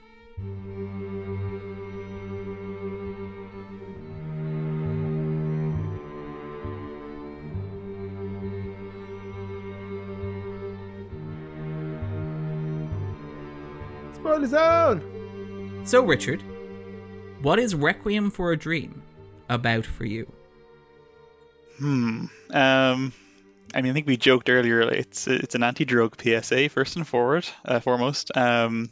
Although I think on the rewatch, I kind of went into this expecting, um, all of his films. I kind of had a rough thesis in mind, like what his filmography was about before I watched all these again. Okay, And hit us, hit us with it. uh, something along the lines like there's always like an ordering principle, be that religion, be that like belief, be that in the case of Wrestler and Black Swan, sort of Fame or kind of uh, well, like yeah, the creation of art, even if it destroys you, at least that's something. Like you've built something, even if it kills you, like it's it's it's a it's a life goal, it's an achievement. Whereas this one, like, is the one sort of nihilistic kind of it's all hopeless, everything goes to hell, don't even try kind of movie. But then watching it back, this one, and there's a quote I read somewhere about how it's it's all of their individual delusions, and that's kind of all of his films, really. Like it's all personal delusion, be that God, be that your sense of self-importance with the art you make. Like they're all kind of about the same thing as this. So this is about drugs specifically, but like essentially all of his films are that. trying to trying to impose Hmm. your order on the universe. Yeah, trying to make sense of the universe, trying to impose that ordering principle. I yeah I um I feel like it's about how there, there's no chemical solution to a spiritual problem. Hmm? I think that's that that that's kind of part of it. I don't think these people have. Uh, I don't think uh, drugs are at the root of their problem. No. Yeah.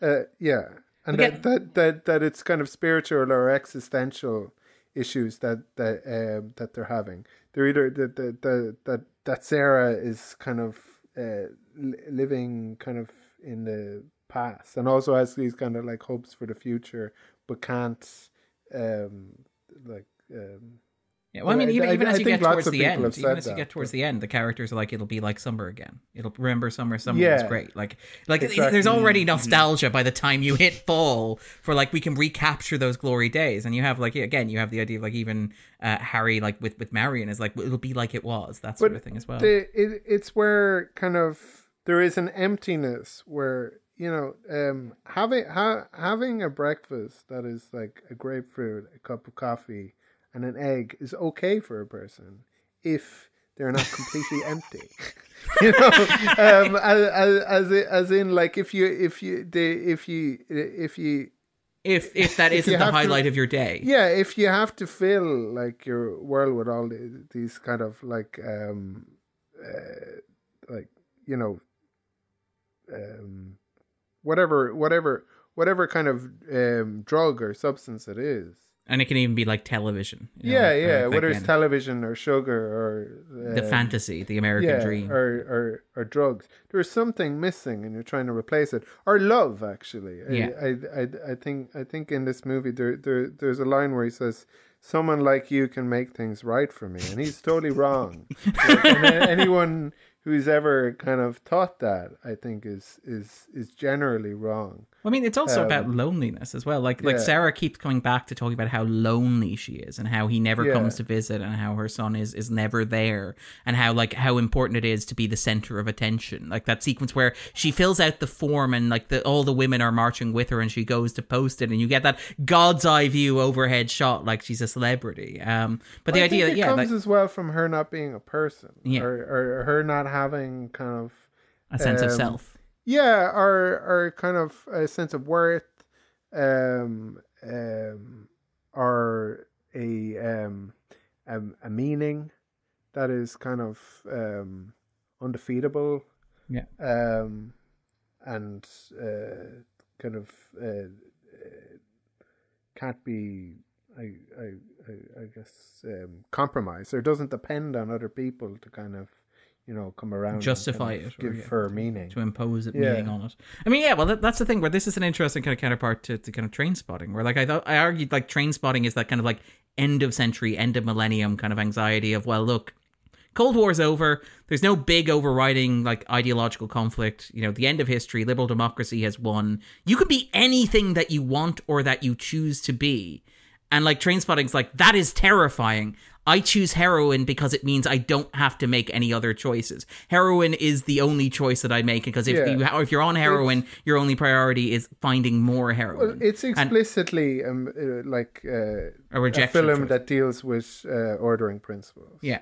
And I mean, and, and I, I think this is interesting because It's, it's, like a an philosophy, like Yeah. heroin. Hero- that's he, Yeah. does he I think he almost describes it as a philosophy. I don't know the exact wording, but it's like yeah, heroin is is an answer basically. Yeah, And I think that what's interesting about work. sorry. yeah, that that that normally like you're you're um you're you're you're you're you're trying to get the ride or or you have a missus and she's giving you uh, Trouble or, yeah. or your football team is losing and um yeah, all these things All that are these- outside of your control. yeah, and, yeah, yeah. Where, whereas there is an answer, a solution to all your problems.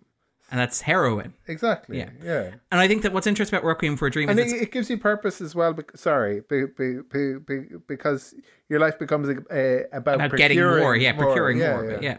And I think what's what's interesting about Requiem for a Dream is that it's like it's a very American twist on that same concept where like Trainspotting is a very British or particularly a very Scottish like approach to that, which is this idea of giving up agency and surrendering agency and recognizing that like there is so much choice that there is no choice um, Yeah. anymore really and that This none of it matters. the American this, dream. This is the opposite where like everything in this movie is like aspirational. It's about wanting more. yeah. It's about trying to fill that void inside yourself with something. And again, like all the- of the sorry, all the, characters prosperity bo- uh, gospel. Yeah. Sort of, yeah. but th- well, that that's it. Like again, it's it's like obviously like she dreams. Sarah dreams of being on television, and she hopes that she imagines that if she's on television, it'll reconnect her with her son. It'll allow her to celebrate her husband. She'll get external validation. She'll reconnect with Harry. Harry will marry a nice girl and settle down, and she will have everything that she ever wanted. You know, you have Harry who like wants to impress Marion, who like wants to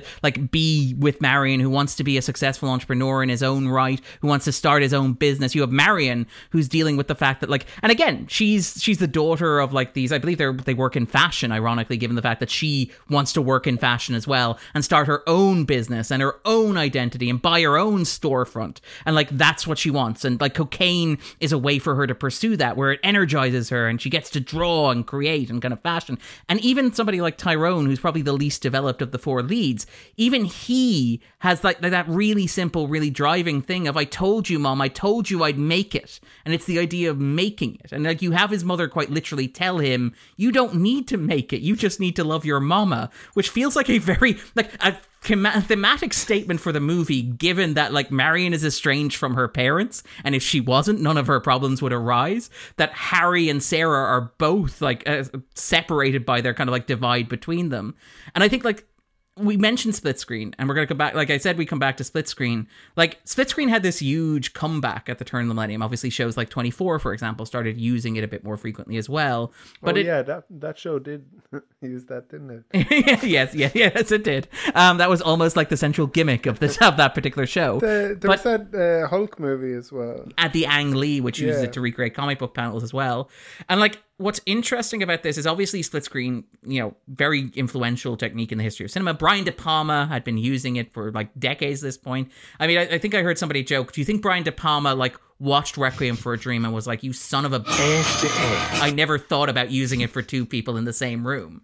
Like, because Ebert in his review of it, where he calls like the movie a travelogue into hell, is like, I have watched movies for four decades and I have never seen the innovation that Aronofsky has here, which is using split screen to show two characters in the same physical space, but in different conversations. So obviously at the very start you have the divide between obviously Harry and Sarah where he's robbing the apartment. Like one of the great shots where she closes the door and all of a sudden they're on two separate halves of the screen even though they're conversing directly with each other. And the way in which they're lit where she's lit in blue and he's hitting gr- lit in green. So it's very much like they are in their separate worlds. Like later on you have the conversation between uh, Harry and Marion where they're lying in bed, stroking and caressing and touching each other, and talking about how much they love each other. And Is that Marion, someone's belly button? is it? Is that is that Jared Leto's belly button? Or or, or Jennifer Connelly's belly button? I think so. I can't remember exactly, but yeah, probably. I will like I rewinded that like like Well, it's- three or four times. I'm glad that that's Like, the moment you What rewound. is that? Andrew going frame by frame through certain sections of the movie. Um, but yeah, no, like like the thing is, they're in, they're having this conversation with each other, but they're not. They're having conversations with themselves, pretty much. Where she's relying on him for external validation, but that's never going to be enough for her. That's never going to provide her with what she needs, uh, because she's not really talking to him. And again, the thing that happens throughout the movie where these characters all exist in different worlds and they all have different colors and different shadings. Where like sarah like is dominated by the red with the red hair and the red dress. Harry is like the sickly green kind of heroine kind of like the pale tang. Marion becomes this kind of blue mellow shade. So they become like they're in A four perfect blue, might one say? Yes we're gonna come okay fine well let's talk about that now no, we don't have to. Keep, keep going, keep going, keep going. um no I also haven't seen. Perfect Blue, so I can't you, talk about you it. You also haven't seen you okay okay but yes that is a what richard is alluding to there is that yes the sequence in which marion comes home and sits in the bathtub and screams with her head underwater is lifted from the anime movie perfect blue um, and aronofsky was a big fan he has acknowledged that um, he had like dinner with the director when Mm-hmm. it came out and they had a conversation he's described as like one of the best like accomplishments of his career is the fact that being famous let him have dinner with this director one time People have used that as a stick to beat him with. I think. uh, the fact that it references the anime isn't it Yeah, yeah, like like, like as if as if Aronofsky isn't aware of the edit, or or sorry, hasn't as, been all or as if, or as if he did it surreptitiously. Yeah, as opposed to like overtly and acknowledging the Yeah. influence of this. Stuff. But wasn't the big argument more recently that, well, yes, he like lifted those shots one for one, but that was like more of an homage that seemingly Yeah. Black Swan's plot is like almost beat for beat Perfect Blue, and that was a bigger kind of is this a plagiarism kind of issue? But I don't know. Yeah, but I, th- I think like when you've acknowledged the influence in one Mm. one aspect of your work, you're not necessarily. But I think like if it's like I love Perfect Blue and your next movie looks like Perfect Blue, unless you explicitly say it's not Perfect Blue, I think you're kind of off the hook on that one. I think it's like Yeah, there's a kind of like a shrug, like a because like I'd never seen anybody ask him that and him go nope, um, entirely original idea. I can I can understand though if the maker of Perfect Blue is a bit annoyed about it. Oh, no, he- he they- apparently- but- no, no, like they're probably not. But No, like I yeah. can understand if they were. What I can't understand is somebody getting upset in that person's behalf. Like, um, Have you seen the internet or been around Are it? at all familiar with the internet? But but yeah, like you have this idea they're all living separate dreams. And again, that's the thing about the finale of the movie, which is this idea where like you go from using split screen to cutting rapidly between the, the kind of four overlapping plots and you have like overlapping sound and there are various points where it's difficult Hmm. to tell like which characters are speaking when so like you know again during the ass to ass scene, which is kind of like it's become so much of a meme. It's hard to talk about. ass. It's hard to talk about how like graphic and unsettling and nightmarish Mm-hmm. it is without, as Andrew said, ass to ass. I would say that it But, like- personally, I think it's not the ass the assness of that that that scene that that that that makes it upsetting. Um, it's the other things happening, like that is being being being edited in with it. I could, could, could, I mean, it's also Jennifer I- Connelly's facial expression. Like, Can I I, think can I? Yeah, yeah. She, she, she, she's not having a great time. She, she, she is really delighted when she gets the heroin at the end. Can I say, like, um, for, for, for, I love, first of that all, Andrew, I love in- that Andrew's like, does Marion have a happy ending? Question mark. yes. Um, I, I, I mean, it I- seems the least bad of all of she- them, I guess, she- if we're like qualifying she. She is, she is like Renton at the end of Trainspotting. she's She's the only one like- not in hospital in some Yeah, ways, so I guess that kind of is a win. and and can I say as well that that um it um it it it it puts double uh, edged dildos and just like butt stuff in general in a in a Oh. in. In, Is in- this, is this like is this like the In- Armie Hammer is being used to shame the BDSM community? Like this, it's like double-ended dildos No, and ass it- play never did anything to anybody. They're innocent victims here. yeah yeah it it it it's kind of like um no it, I don't know if Aronofsky is trying to say that this is like um inherently degrading. He's a very Like, religious um, man, so probably. Yeah, I, I feel I feel like he is. I feel I feel like there's some judgment about like people who. I, who I feel in- like it's in- more in women being forced into watch- that for the amusement of a male audience that is throwing cash and shoving cash into their mouths. I feel like I will say though about that scene that Okay. like the one thing that slightly bugs me at the end of it um, is that when she I know what Andrew's saying that like, she she almost gets a happy ending like not quite but in the sense that no that wasn't double entendre um, in the sense that like when she gets back to her apartment with the heroin Double-ended stuff like she almost looks relieved and kind of happy and it's like Yes. it does feel like the film is almost judging her for that a little bit and it, it does sort of feel like I don't know that did also slightly twig something in my brain as watching it I mean, I, I do Yes, also think that it's notable that like Harry is the only one who gets like an ounce of sympathy from anyone. Like weirdly mm-hmm. enough, I think like Tyrone, despite being the only person who survives in body and mind, gets the worst end, the worst deal of this in that he is a black man in a mm. southern prison, subject to racism, and like he's probably going to How to. explicit is that? They call feel? him the N word. They they use the N word to describe him. And they talk about how, yeah, you like dope fiend kind of N words and all this sort of stuff. And uh, did, did they call him boy? I'm not entirely. I think they I- might. oh, they, they, I they, I like they- think it was probably kind do. of Yeah. like in that in that scene, and then I was expecting there would be kind of like the the the level of kind of like climax to him suffering from that sort of racism, and I feel that he doesn't get that. Kind of means that um, uh, Tyrone is kind of done dirty a little bit because I, I, I, I yes yes in that scene the the the racism is quite explicit but but I I I think then you just kind of see scenes of him in prison, like having a a, a rubbish time, and Well, I it's mean- not as clear um how he's. I mean he's he's washing like a white cotton like substance which I think he's like a smashing fairly potatoes, but yeah. it Oh, is that kind what it is? I was like doing laundry or something. Okay. Well, it, It, it, it feel like he it was. was. he was mixing glue of some kind. but like, It's a real Rorschach test of a it's cum. Um, sorry. but like Uh. yeah but i well, okay well what i what i would say to that though is like i think it's very telling that like both tyrone and harry are kind of arrested in the south Mm. and tyrone gets sent to prison for bringing his friend to hospital for needing an amputation whereas I the was very unclear on why they were arrested. I know Um, apart from like racism, but I was like, what's the actual like Okay. literal reason do you for want it? okay Yeah. there are there are two reasons the first one is first one's from the book what sorry Heroin.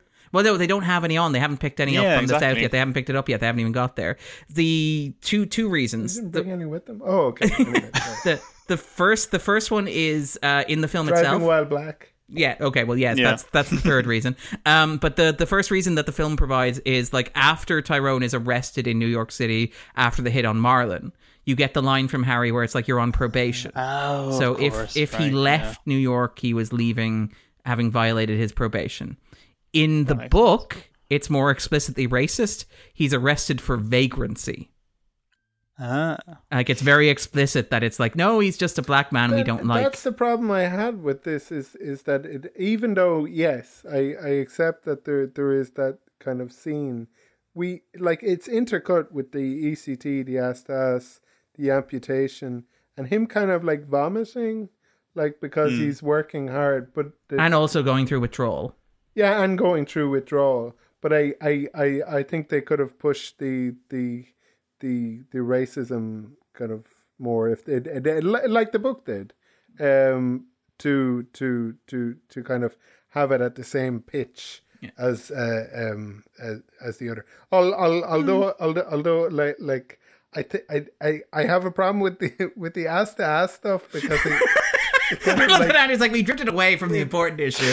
It like demonizes kind of like the, the okay, I don't think it. De- I think it more demonizes No, the no, no, idea no, of like no. drug addicted they- women being forced to perform for the pleasure of men, Right. Um, on the basis of their addiction. Like I don't, I don't think like the. I don't think even like pro sex work people will be like, yeah, Big Tim is an icon in our community. He's really Can a I model to say which we aspire. the other problem with that is that Keith David is just too charming. cool. he's, he's, he's, That's what I was going to say. Like the ass to ass scene is like it's not funny, but like that line has obviously become funny in retrospect for memes stuff. But I think the the under uh, appreciated line in that whole sequence is when he takes out his penis and is like, "I didn't take it out for air." That's a really funny line, and it shouldn't be because he's an awful man, but it's just very well delivered. problem I love that Richard's like, you know, I mean, he's, you know, I'm not saying he's a nice guy, but he's got game.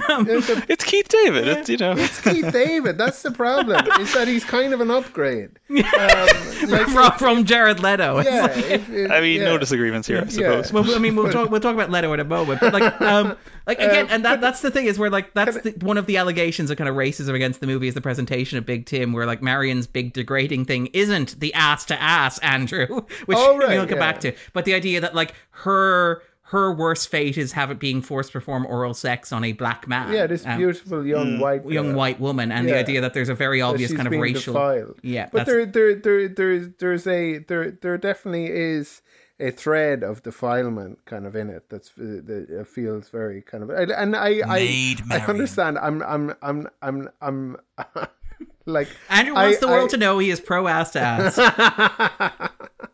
I'm not a huge ass ass ass man. all right. I'm not. Uh, but any, uh, uh, um, I, I, I, I just feel that like people, people who do enjoy that shouldn't feel ashamed of it. I don't But- think that's the problem with the scene. I think I, the problem can is, I can I tell you another problem I have with Oh, the scene? okay, okay. And thi- this this is something. By the way, we need to come back to like the editing of that final montage because there's a point I was going to make. But yes, tell me another thing that you don't like Yeah, about yeah. it. Let's get it all out of our While- system now in this one sequence. While, Yeah, while I'm on it, and this is something that lots of movies do, is the portrayal of ECT, where it's this nightmare, kind Barbaric of, kind of. barbaric scenario, um, and like I've I've I- I've I've been in a psychiatric hospital. I've I've like shared a room with somebody who's getting ECT.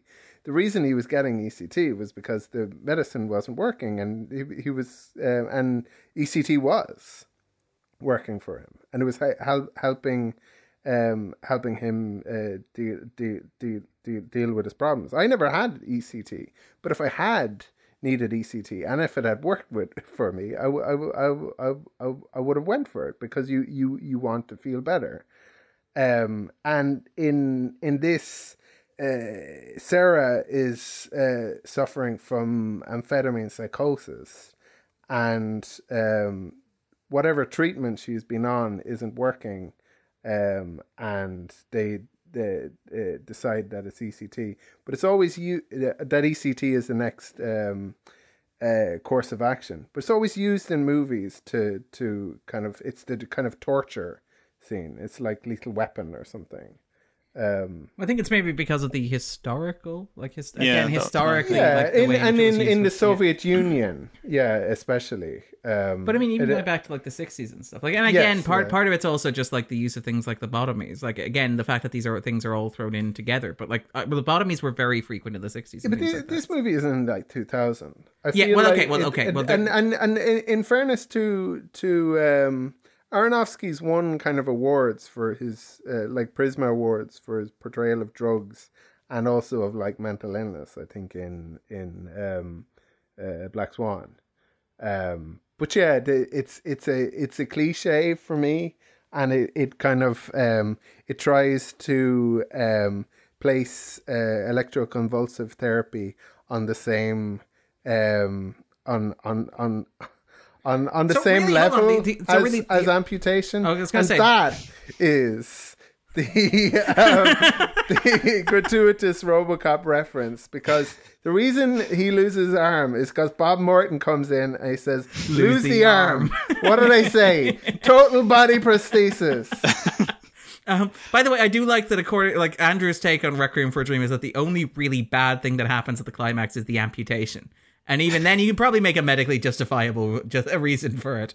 Um, yeah, but it, it, it- like like when I was watching the movie, I thought like they're they're they, that that they didn't really kind of, it, it was it was kind of like reading um about the book and and the kind of description of it. It it's um it it it kind of mentions the racism, and I kind of forgot about the racism. Okay. and just saw him kind of working and in withdrawal and like it sucks to be in prison but he's also kind of like my dis- choices have brought me here and it's less about like um i um, my, my I'm- choice to I'm- bring I'm my friend to hospital to be clear like that's the thing that does him in if he just dropped him on the side of the road and like been done with him he'd be fine it's the fact no, but that it, like him, him being on parole, I guess as Yeah, well. But yeah. it, it, he, he, he feels like he's let his mother down rather than, rather than kind of, um, uh, being the victim of racism, which isn't his fault, you know. Um, I guess. Well, and again, okay, so let, let's just bring it back to that closing montage, and I want to quote the second half of Philip French's two two paragraph review of this, and this is it. So it's like the final cross cutting between a mother undergoing ECT at a New York psychiatric hospital, the son having his gangrenous arm sewn off in a Florida prison, and the girlfriend submitting to painful anal sex at a Long Island orgy is hard to watch and impossible to recommend. And I do love that, like Philip French is like, I'm just going to spoil the movie. I'm just going to tell you how the movie ends, the montage there. Yeah, back So you- in the day when you could do that without being, you know, piled on online. Fine. I do love the idea of like Requiem for a Dream stands, whatever they're called, kind of coming from. But like the point I was going to make in terms of editing. So you have like throughout the movie, you have the four separate plots, and they all have their four mm. different color schemes, and even like again split screen while they're in the same shot. The only like it's really notable that the only shot I think where the two two main characters are interacting meaningfully and sharing a frame is like at the end of summer where you have Sarah and Harry. Harry comes to visit Sarah and tells her to get off the uppers um, and like they're this close to like making an actual connection but can't. But like at the climax, it all just kind of devolves and breaks down, where you have things like the prison guard, who by the way is played by uh, Selby, who's played by the author.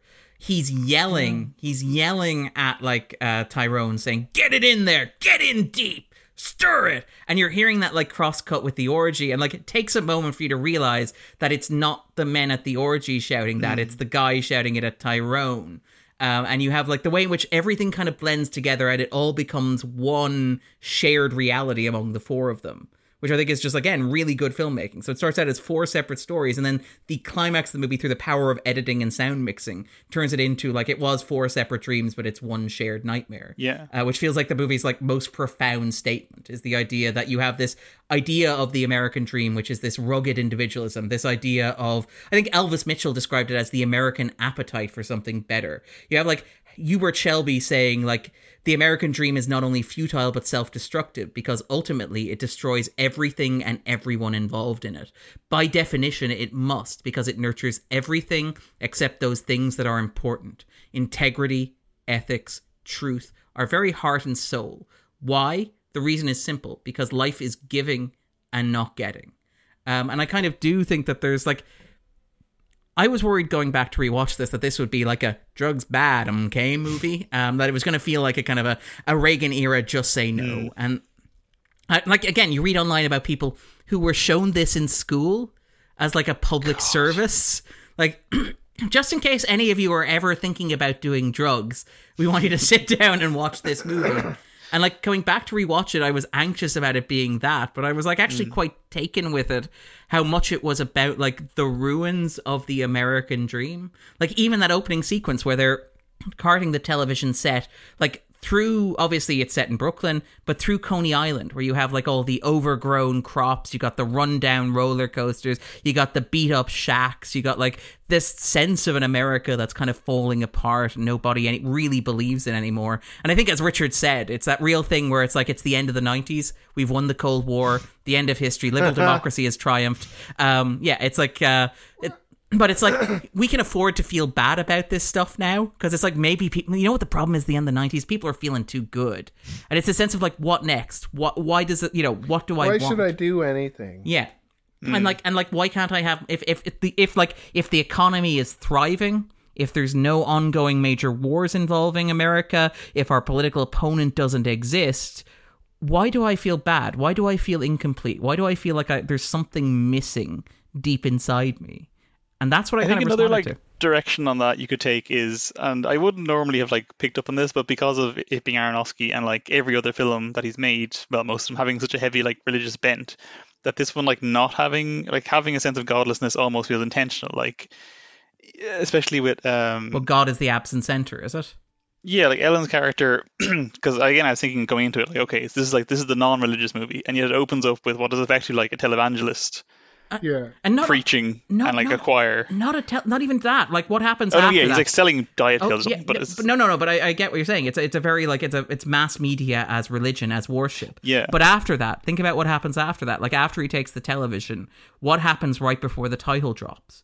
You have her talking to Seymour, her dead husband, but it's a prayer, and she's saying, Mm. "This isn't happening, and if it should be happening, it will be all right.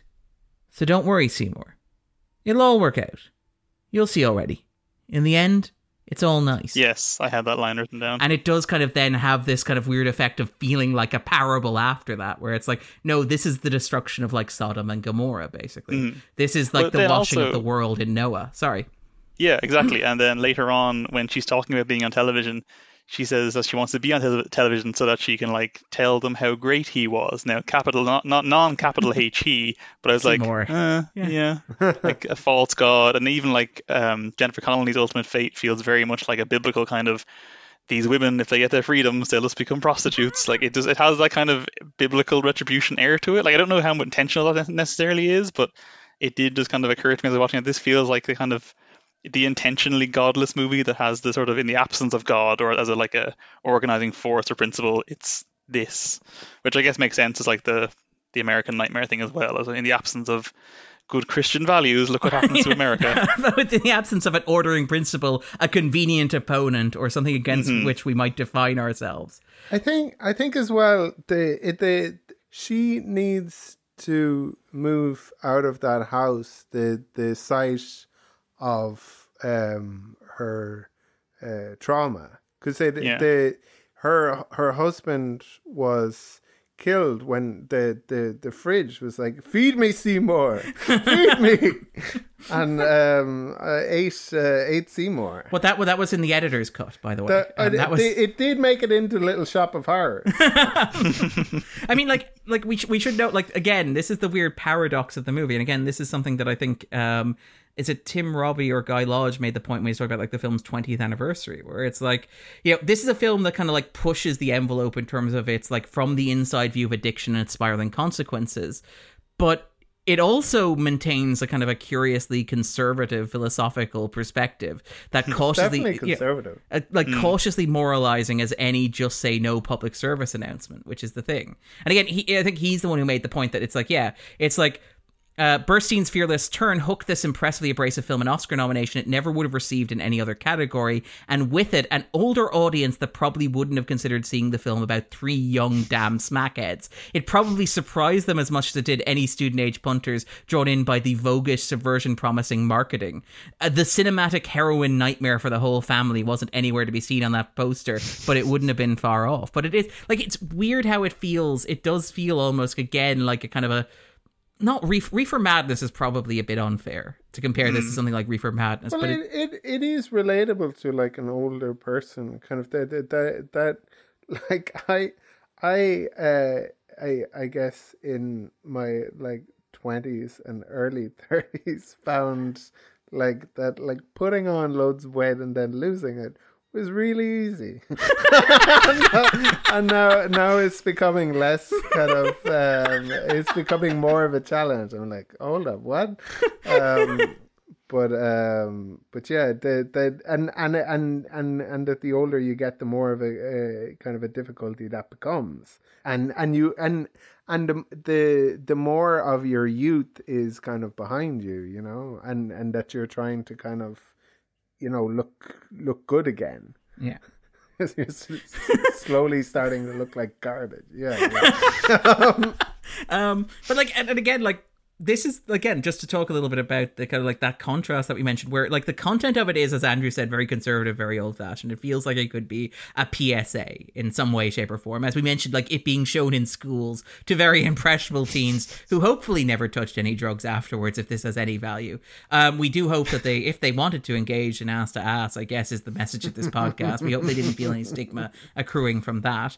Um, but I, I, it's kind of interesting how on the other hand you have that that extreme of kind of youth youth and vitality to the movie. Where again mm-hmm. it's something that is it's a very maximalist kind of movie where like there's some absurd statistic where like most movies that run two hours have like 600 uh, individual shots. This has like 2000 individual shots and it runs about an hour and 40 minutes. Yeah. Uh, where there's something absurd like there's 30 cuts in the first or sorry there's something like 30 cuts in the first minute and a half like after the credits. Um and it like it conveys information like really quickly really fast. But it's kind of one of the big divides when the movie came out, and I wonder if this is like the movie's kind of legacy perhaps being a bit more divisive than it seemed it would be at the time, where you have this backlash against Aronofsky, where there's this pushback against it as a maximalist kind of spectacle, where even at the time you had people complaining about like Burstyn's kind of nomination, where like Stephen Farber uh, in the Los Angeles Times was saying, you know, of all the performances I've seen this year, Ellen Burstyn's maybe the most staggering and I don't mean that as a compliment. Everything about this performance is shrill, overbearing, and sadly misconceived.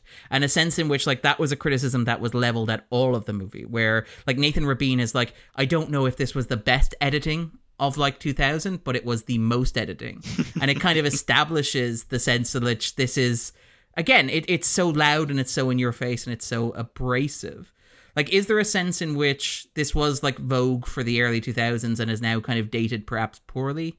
Or perhaps is something that's kind of like a dangling around a weight around the movie's neck. Is that fair to say, maybe? I think maybe a little bit. Like I, I definitely my memory of it was that it was very slick and cool and also horrifying and upsetting. But then on the rewatch, I, I definitely did find it more overpowering and overwrought than I remembered it. Like I think the the editing especially and the the sort of nightmare version of ASMR that is the sound design is is quite upsetting and like spiky and it's it's not as fun as I remember it being and I think like a good modern comparison would be something like Euphoria which is very similar in terms of a drugs are bad but also drugs are cool young people are sexy whatever kind of thing and like that editing is probably owes a debt to this but yet doesn't in my brain feel as grating.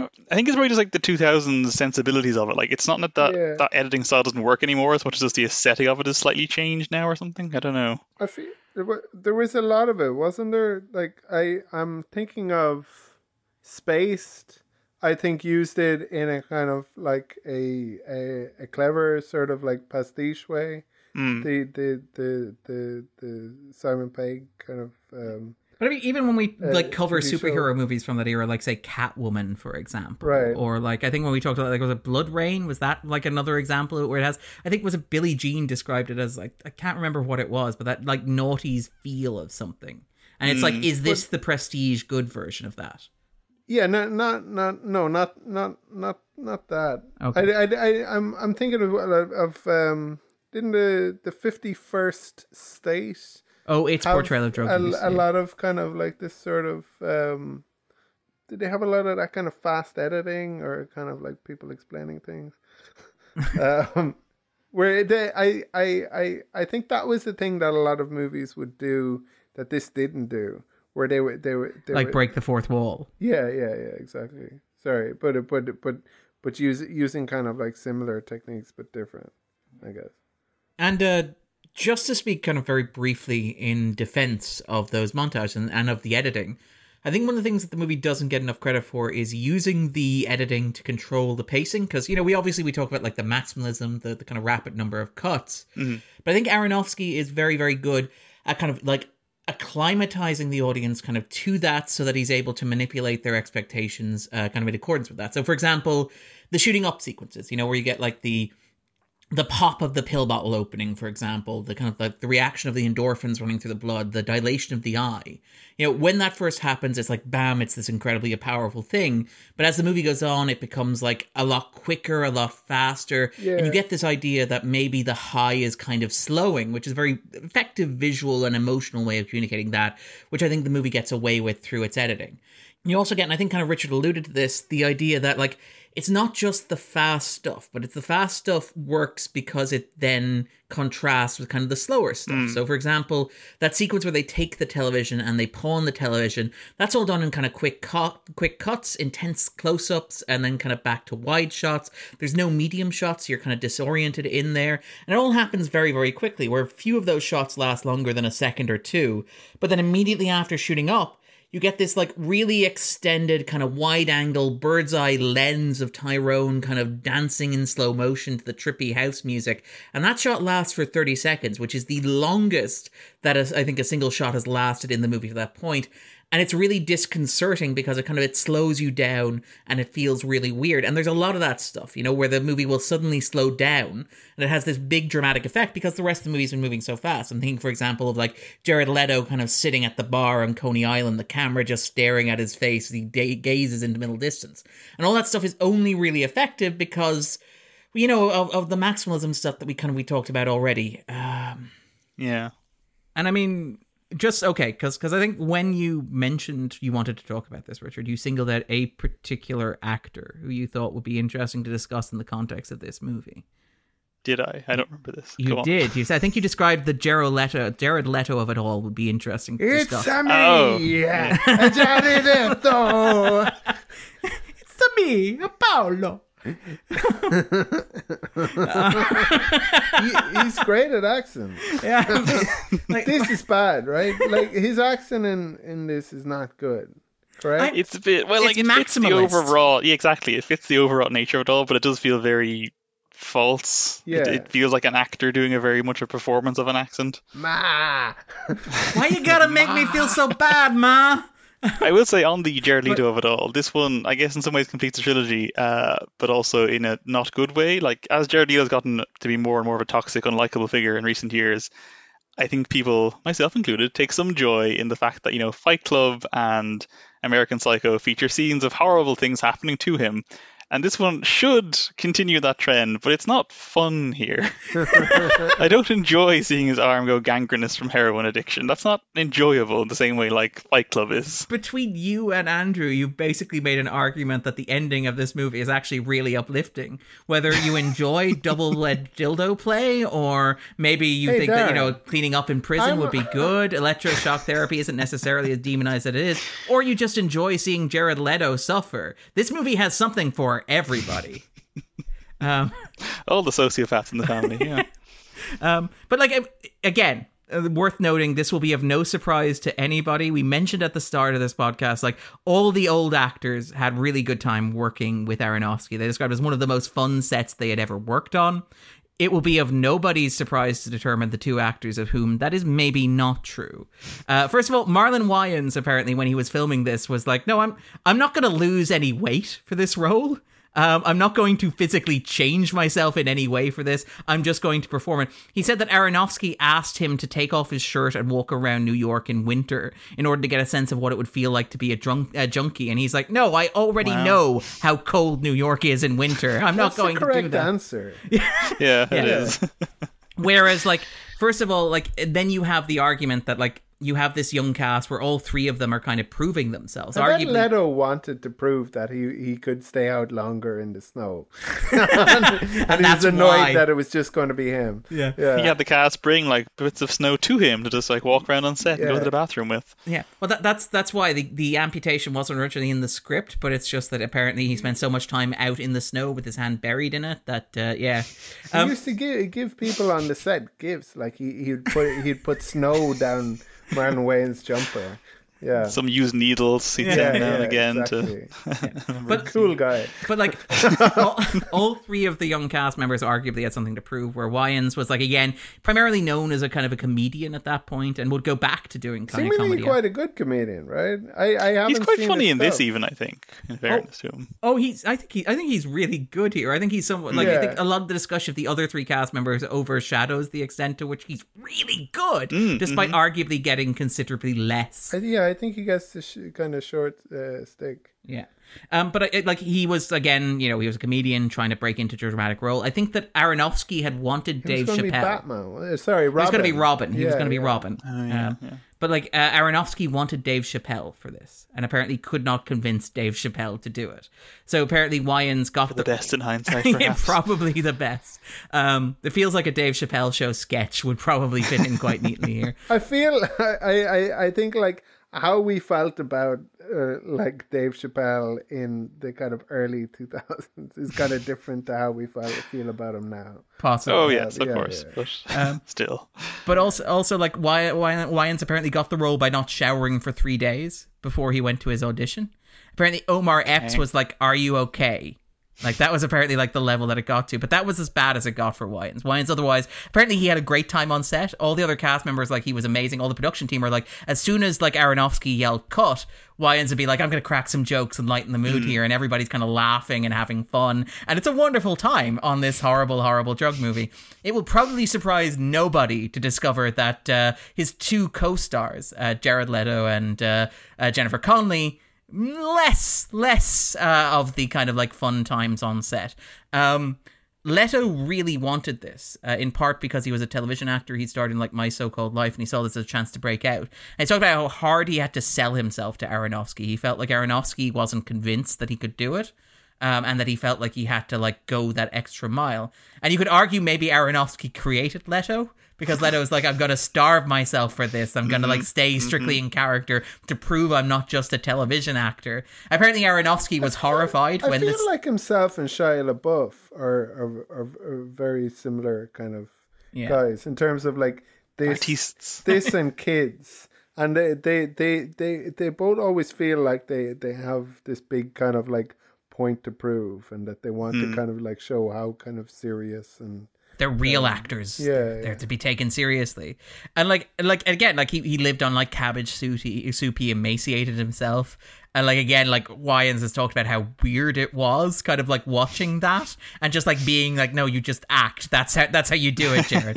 um, and, and like obviously like Connelly, who had been also a child actor, um, like going back to like Once Upon a Time in Hollywood. Sorry, go back to Once Upon a Uh, Time in Labyrinth. Uh, and obviously yeah labyrinth and stuff like that. She was like i want to be taken seriously. She spent a lot of the 90s trying to be taken seriously and stuff like say dark city for example stuff like is it mulholland falls the nick nolte movie? I think she starred in three movies with the 250s uh, favorite nick nolte. Um, friend of the podcast nick nolte. But um, chips. but uh, like and it's kind of interesting because apparently perhaps surprising nobody who's listening to this podcast the indication is that um connelly and leto maybe didn't gel on set in the way that you would want them to um I the can see that. the I don't casting- think they have um, on-screen chemistry. the casting director it, there's an oral history from vulture that's well worth reading the casting director very diplomatically uh, describes their um, audition process where the two of them auditioned opposite each other and it's like yeah connelly threw him around the room like he was a chair um, that's apparently what their audition process was like where it was like everyone was like no connelly is a force of nature uh, leto is is a guy um, and he had to go through several more layers. But like out of that audition, they're like, no, Connelly's the one to watch. And they'd say that like it was interesting. And again, this is one of those nerdy film things where it's like Connelly, there, like again in the 2000s, there was this big divide, even in, in the 90s, 2000s, between film and television actors, where it was like if you were in television, you were in television. If you were in film, you were in film, and mm-hmm. they're very different crafts and techniques. And like the editors and cinematographers would talk about how getting Leto and Connelly to play off one another, and this ties back to Andrew's comment about their lack of chemistry. Getting them to play off one another in a scene was very difficult because Leto was a television actor, which is like quick, quick, quick, quick, He's a quick. musician, Darren. He's an artist uh, and He's also a cult some- leader. yeah, somebody who's in people's DM- DMs who are probably far too young for him to be in their Yeah. DMs. Um, there are lots of things that Jared Leto is, but for the purposes of this anecdote, Andrew, he is he is a TV actor, and a TV actor is very much like out of the gate, bam, because you got to wrap it quickly. You got seven days, you got to turn around, you got to do seven days again, and you got to release something at the end of it. So they'd say that yeah, Leto like his strongest take was always like take one or take two, because after that he was just exhausted and spent. Whereas Connelly was more of kind of like a racehorse, where it was like, oh no, I've done film, and she'd like peak around like you know take four, sorry, take seven or take eight, hmm. and it's like what they found was that like in order to get that to work, they Aronofsky had to like end up compromising and like take split screen. Yes, that may that that's that actually probably is a contributing factor to the use of split screen. It's like we don't really have a good take with both of them in the scene together, um, but he would have good scenes with Jared Leto and another person. but he'd have to like he'd have to very basically say compromise and take like partner. take three or take four where it'd be like okay they're at a comparable level of energy between the two here and it's quite interesting because like all the cast members talk about the movie fondly leto talks about the movie very fondly connelly seems somewhat a bit more conflicted about her work on the film where like she, like when she's doing kind of like interviews about her career and particularly about that transition that actors kind of make from being seen as like a child actor to being seen as an adult actor when you mention requiem for a dream she'll go actually i think that the really important movie in my career from the year 2000 is uh, keith gordon's waking the dead that's the movie that really allowed me to stretch my range as an actor and to prove that I was capable of this stuff. Um, and she talked about how, like, when she finished filming the movie, she had to go to Costa Rica for like six months to kind of like just clear it out of her head to do like a soft reboot, basically Yeah. um, and kind of uh, come out of being in the movie. But it's kind of interesting that again that like Connelly is, is the actor who who maybe doesn't have the fondest memory of this. I guess again, it's probably one suspects without knowing for sure, and it's worth reading the Vulture article about like they do have a whole section on yes the ass to ass scene, but that was shot without say intimacy coordinators and stuff like that, and everybody's like everybody was very professional on that set. Um, those guys were really timid and really embarrassed. The guy, the Wall Street brokers were apparently like mice uh, when it came to shooting that scene. Um, Somewhat reassuring. um, but yeah, you, maybe like again, it kind of it is an interesting kind of contrast between the two. But is there anything kind of you want to say just about the cast, about like that that four the, the Kronos Quartet or the Requiem Quartet? Intimacy coordinator is is is a new job that like um there you're you're now have having um guidance counselors. Say, have you thought about being an intimacy coordinator? You have the right vibe for that. Easy there, Sean Bean. Um, but uh, sorry, not to date the podcast. I beg your pardon. But uh, sorry, but yeah, just in terms of particularly like Leto and kind of Connelly and, and maybe kind of like what what's your Um, take on the cast? Like, is it a, is it a strong cast? I think definitely the strong cat. And this is definitely the first thing I saw Leto, Leto whatever you pronounce the name as. Sorry, that's uh, my in- bad. I, I'm I'm confusing I don't know. I'm never sure if it's Leto or Leto. I always defer to Leto, but you could be right with Leto. I don't know. I, I don't feel Um, comfortable calling him Jared. I feel comfortable calling her Ellen, but I don't feel like I'm on. on No, Jared doesn't feel Count, right. Count Lido. Uh, um, but yeah, I think I remember for many years after this, like considering him like a really good actor and like just someone that was a very good, strong screen presence before the the weirdness started. Actually, right up to Suicide Squad, probably I was like, I thought that was a great casting for Joker, even when I first heard about it, and then in hindsight, maybe less so. But um, yeah, I think Connelly, despite her apparent troubles on set, acquitted herself very well. Burstyn's obviously very good. Uh, Wayne, as we said, is like unsung in many ways, but I think definitely brings a lot of necessary levity to scenes where he can. um, yeah, no, I think the cast. I think that that's probably one of the few elements that doesn't hasn't aged badly, apart from Leto's accent, as we said. Uh, whereas, like, I think the editing and stuff is overall. but even that, I think, kind of works in terms of like, yeah. But even the accent, I think, works like as, as in terms of like the tone Yeah. of the piece.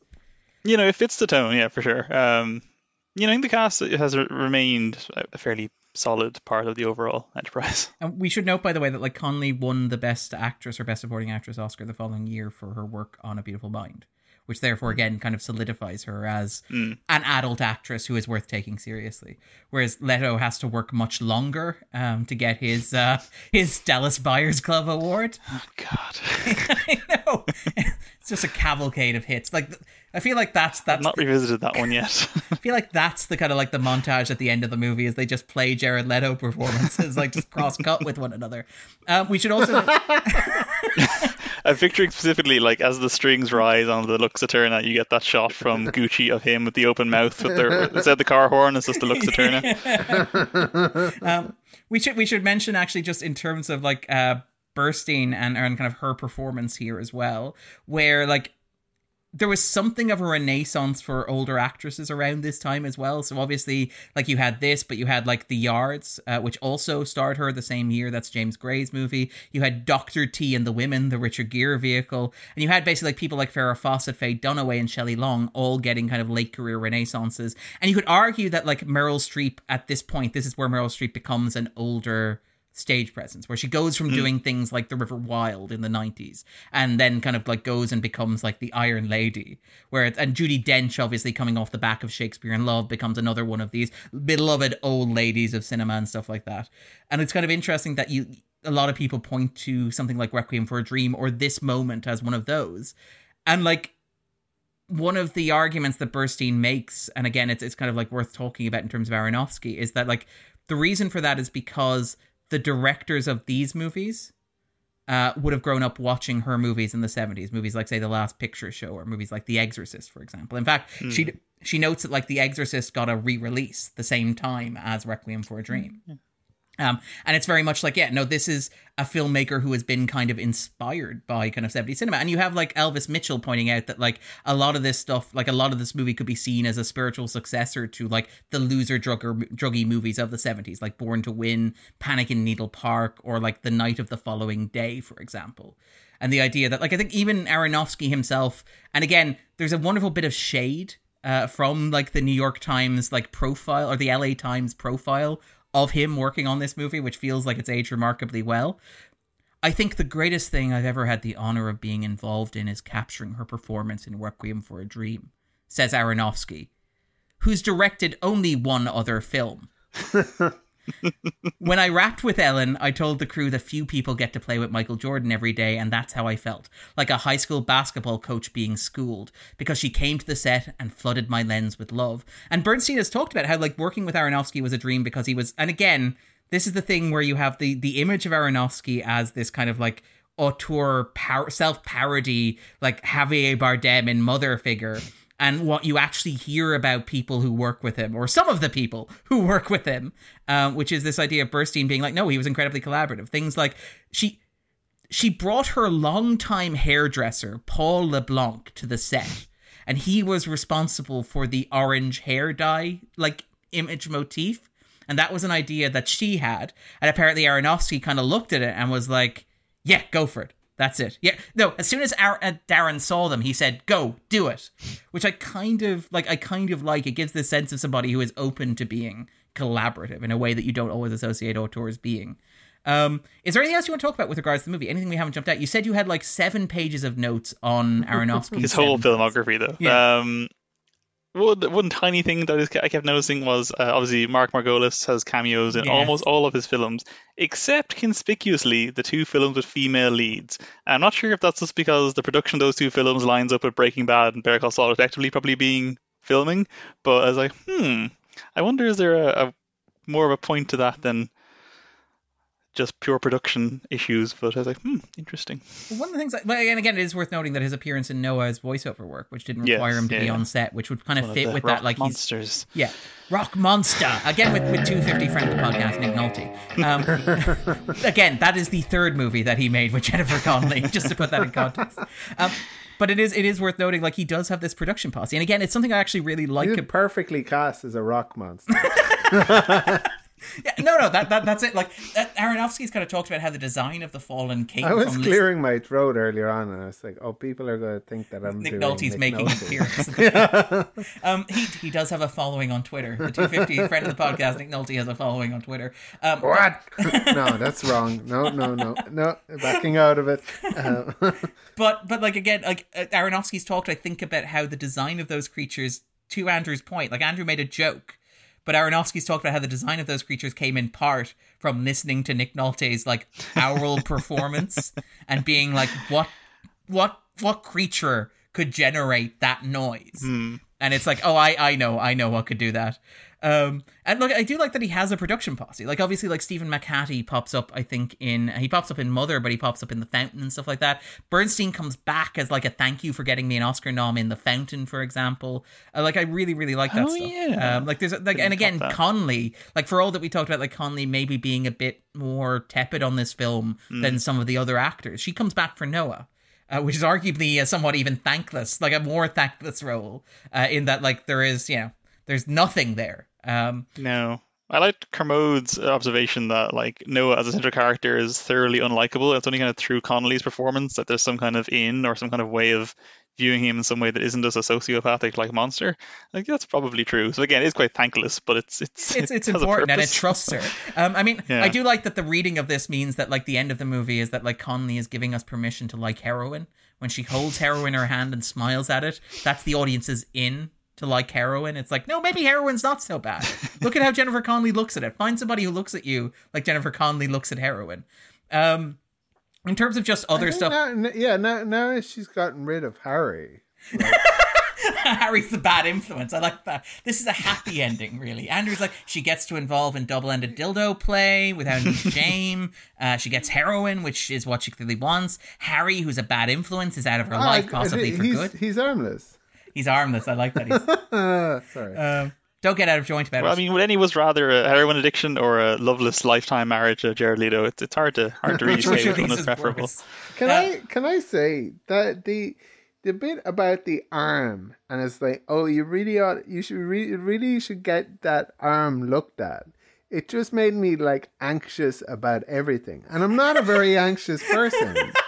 But I'm, I'm, I, I, I was like, oh, I need to update my tax credits. Oh, the, the, what about that blinking light on the car? Like, What if it gets gangrene? yeah, what, what if that blinking light in the car gets gangrene? I'll just cover it over with black marker. No, it's fine. Ah, what, what if Um, what what if my NCT is being done by uh, like Doc Connors from uh, Dylan Baker? He looks at me really judgmentally.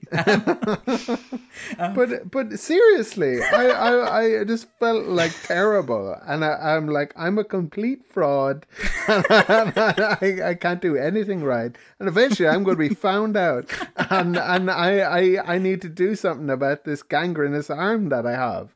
Even though I Um, don't know like, what it is. ignoring it isn't gonna isn't gonna. Um, But I, I mean, work. it's, it's also worth. I think we've kind of alluded to it, but the idea that like Harry's the only one of them that gets any real sympathy at the end of the movie, where like the Hmm. nurse is like, "Oh, she'll come and visit you. People will come and visit you." Um, and it's like, I guess I suppose you could argue. Um, that like Sarah gets it as well from her friends.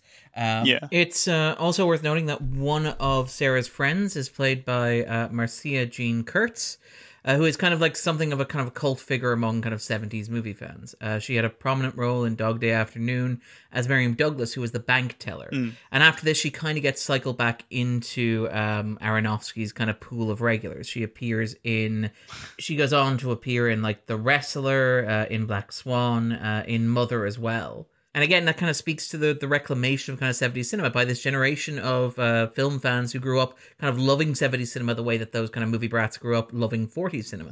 Where, for example, like Spike Lee casts her uh, in, in the same role as Miriam Douglas as a bank teller uh, in Inside Man in 2006, which kind of like really completes the circle there. Uh, and also just like just while we're talking a little bit about kind of the 70s cinema influence here, I mean, we talked about Marlon Wayans or Wayans kind of being like, well, yeah, I, I found this very stereotypical. I found like the jive talk a little uncomfortable. Aronofsky's kind of talked about how he wanted the movie to seem kind of stylized, and I think that like Wayans said that when he talked to Aronofsky, what convinced him to sign on was the idea that it was very stylized, it was very arch, it was very seventies.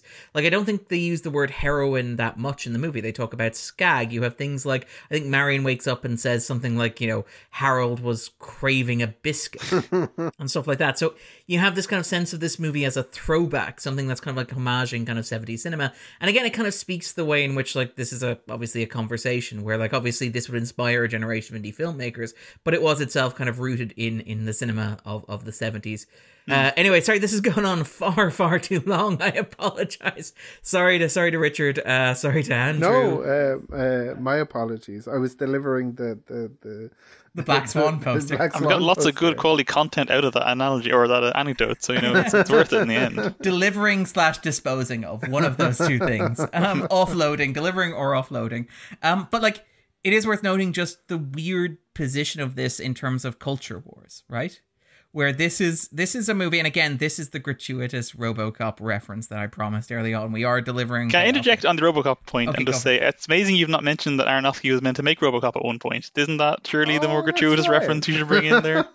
and now all three of us have done it thank you well done richard Happy to oblige. Uh, yeah, they were they were going to re- reboot RoboCop, and then they ended up not doing it. and never No, it doing was the remake, wasn't They it? He was never- supposed to no, do I know, I know. Andrew's. Andrew's, Andrew's living in his Oh. own fantasy reality. Sorry. You know what? I, I should actually watch it because they're No, no, they're- you shouldn't. They it's it, it, it's supposed to be rubbish. Yes. and The um, remake with Joel, yeah. what's his face? It's all right. But like Joel Kinnaman, uh, Joel Kinnaman, Michael yes, Keaton's in there, Samuel Jackson's in there, Gary Oldman's in there. Um, is There- it is it a is it a what's her name? The one who ends up married to Woody Harrelson in three um, billboards, Abbie something Cornish. Is it is it Ooh, is she the maybe. wife? That is she the sounds wife? right, but I wouldn't want to confirm it. Yeah, I think you might be right. Sorry, I mean, It's a decent they, in fairness, there are people for whom um, uh, RoboCop two and RoboCop three don't exist. Um, RoboCop and- 2 was great. Yeah, I kind of like it. I do. It's got nuke. oh, all right. Um, but the Sorry, point go on, to, yes. to build to that gratuitous RoboCop reference. Um, this was a movie that received an NC-17 from the MPAA, and Aronofsky fought that very vigorously. He submitted again without making any changes, and he gave a letter. And his argument was very similar to the argument we had earlier on, which is like this is a movie for teenagers this is a movie that like teenagers should see if it's gonna like if it has an audience that it's gonna make an impact on it needs to be like young teenagers who will Mm-hmm. be scarred for life by it and the MPAA is like oh, we, we we understand and we respect that but also no We don't never. want to scar them, yeah. never never going to do that because theaters and parents will be outraged in particular again it's worth the, I, I, I don't think it works personally as an anti-drugs oh interesting. Okay. uh, movie because I, I because you I- think ass to ass is like a, a happy ending. No, uh, well, sorry, Ed, I don't think it works entirely because I, I, I, I, I made reference earlier on to the kind of like the, the um, there, there, there's a good expression for it, and I think I'm forgetting what it is, but it's that description of these kind of um, just say these no? debts of despair, and that if if if you if you want to throw your life away, like drugs are a pretty good way of doing it. So I I I I, I think um there there there there's plenty of people who kind of like watch this and then they get to a kind of like a dark place and that like kind of drugs are the answer and it, and and it, and if that ends with them um ending then then that's okay like that that that that's that there there there there's a kind of like a a a, a pointlessness that that this is kind of a um a, a, a, response to. And that that that seems like the the the answer to kind of um like a lot of communities i guess who who've um were suffering from um the uh, heroin uh, uh, uh, crack the hiv um and then the the the opioid epidemic is that like the the communities aren't going anywhere. Yeah. Your life isn't going anywhere.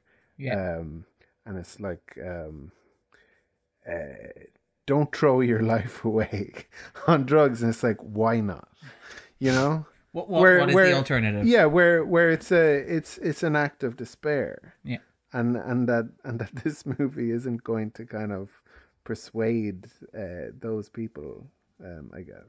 Yeah, but I think it may it, it shines a may, light I think, on I think it may people. persuade the people who are like, no, drugs seem fun. Uh, kind of, I don't know. And yeah, again, yeah, I, I no, don't know. I, I would agree with I would agree with that. like yeah. par- part of me is also like I'm an old man shaking my fist at the sky. I don't know what the kids like. I don't know if the kids will respond or they'll just be like, "Suck it, dad."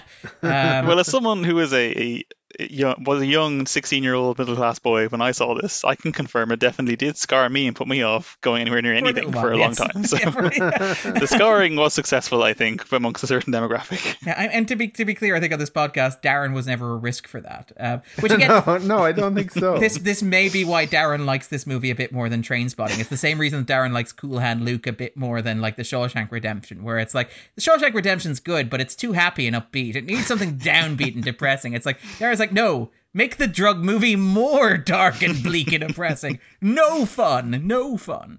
But it is it is worth noting. So yeah, they, he submits You'd it. make me not want to have a nervous breakdown. like I went ahead and did it anyway. Unlike yesterday, where you were thinking, hmm, I really go for one of those right now. Sort of mental spring cleaning.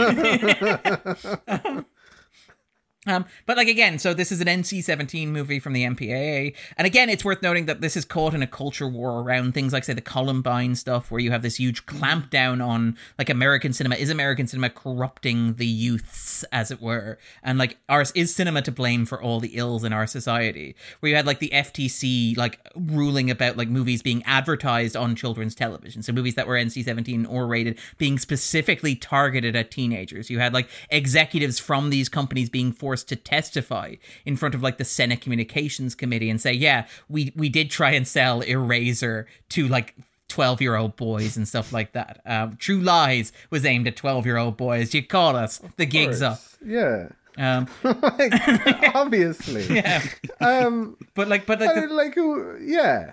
who who else is watching that movie? But like you, Andrew you- James Cameron fan on the podcast. yeah, you, like you don't when you're 12, you don't want to watch like a, movies for tw- you don't want PG or PG thirteen. Yeah, You want something that's like harder edged. Yeah, but but but those Schwarzenegger movies, like where it's just like you know, um, uh, where, where like high body count movies, they're not movies for grown ups. you know, and I, I I enjoy kind of like um, Commando and I guess Raw Deal and like um, True Lies. Yeah, True Lies. I love. Do you actually Lies. love? Hold on, I thought do, I do. Cameron. Okay, okay. Uh, I do hate Cameron, um, but I, I believe I enjoyed True Lies. I don't think Cameron is good. Okay. Uh, okay. but sorry, hate's probably a strong word. I beg your pardon. Andrew is standing in a lift with James Cameron saying, I don't think of you at all. Um, but the point I was going to make at the end of this anecdote is the idea that you have. I don't think he ought to care what I think. by the way, like he, he he's brought so much joy to people's lives. I what have I done? Andrew is bracing himself for having to cover Avatar 2. This is where Andrew, like, Andrew's like, for the next Fun four. with that one. People wanted to live in that world, and, and uh, Well, we're going to talk about it. It was a cultural and- phenomenon, and despite they- the fact the internet thinks it's funny that it was a cultural phenomenon. didn't didn't want to kind of like People uh, learned the Na'vi language. Yeah, They learned how to navigate all that grammar. Yeah, I mean it's fine that we're learning Klingon. like all That the has some cool kids. prestige to it. Yeah. Yeah. I mean, like, you haven't read different. Shakespeare until you've read it in the original very Klingon. different. Yeah. But anyway, my, the point that I was going to make was that Aronofsky does two things off the back of this. The first of which is he insists that artisanal entertainment. By the way, uh, props to Andrew for all the ass to ass jokes, never making an artisanal joke. Um, I had that in my notes, like Andrew Bingo, um, but I guess it falls to me. But they basically agreed to release it in cinemas unrated, which was striking as well. Theaters less than impressed by this. Um, theaters had to put warnings out front saying that you should be aware this is an NC-17 movie, even though it's not an NC-17 movie. And as I promised, gratuitous RoboCop reference. This is really the first NC-17 movie we've had to deal with since Showgirls. Said the senior vice president of Loews Theaters. Showgirls, directed by Paul Verhoeven, director of RoboCop. Oh, okay. Oops, sorry. All right, we should, we definitely need to wrap up. Um, all right then. Uh, is there anything else you want to say about this, Richard? Anything else about the movie? Anything jumping out at you? Uh, no, I'm sure if I was bothered enough to go back to my pages and pages of notes, I'd find something. But I think we've probably withered on long enough for the poor listenership public. And for Katrina, we apologize to yes, that, that's All right, then. So, we normally do at the end of podcast if we ask our guests to recommend something to listeners. It could be something related to the movie, something unrelated to the movie, just something that brings you. Oh. I, I don't know if joy is the right word for the conversation that we've had, but something that you you, you watched, think, thought about, consumed in recent uh, recent times. So, to give Richard a chance to think about it, I'm going to ask Andrew to go first. Um, well, we we mentioned uh, the Kronos Quartet. Some people are a glass half full. Some people are a glass nice. half empty. I'm just a glass person. Um, I, I, I think I, whatever happens, you have to fill up the glass. exactly. Very good, Darren. Um, they, um, I'm still sharp. C I sharp. I love um, uh, uh, Mishima, which which is another uh, movie soundtrack, which is Kronos Quartet, uh, which is a Philip Glass uh, movie. I like the movie. Um, I think I, I I think I like I like that we have to qualify that when we're talking about movies that in association with Requiem for the Dream. I actually like that movie. Yeah, I don't know. I I I I I, I like Mishima, but the the the uh, I think it was it was the um uh it was the soundtrack that brought me to it.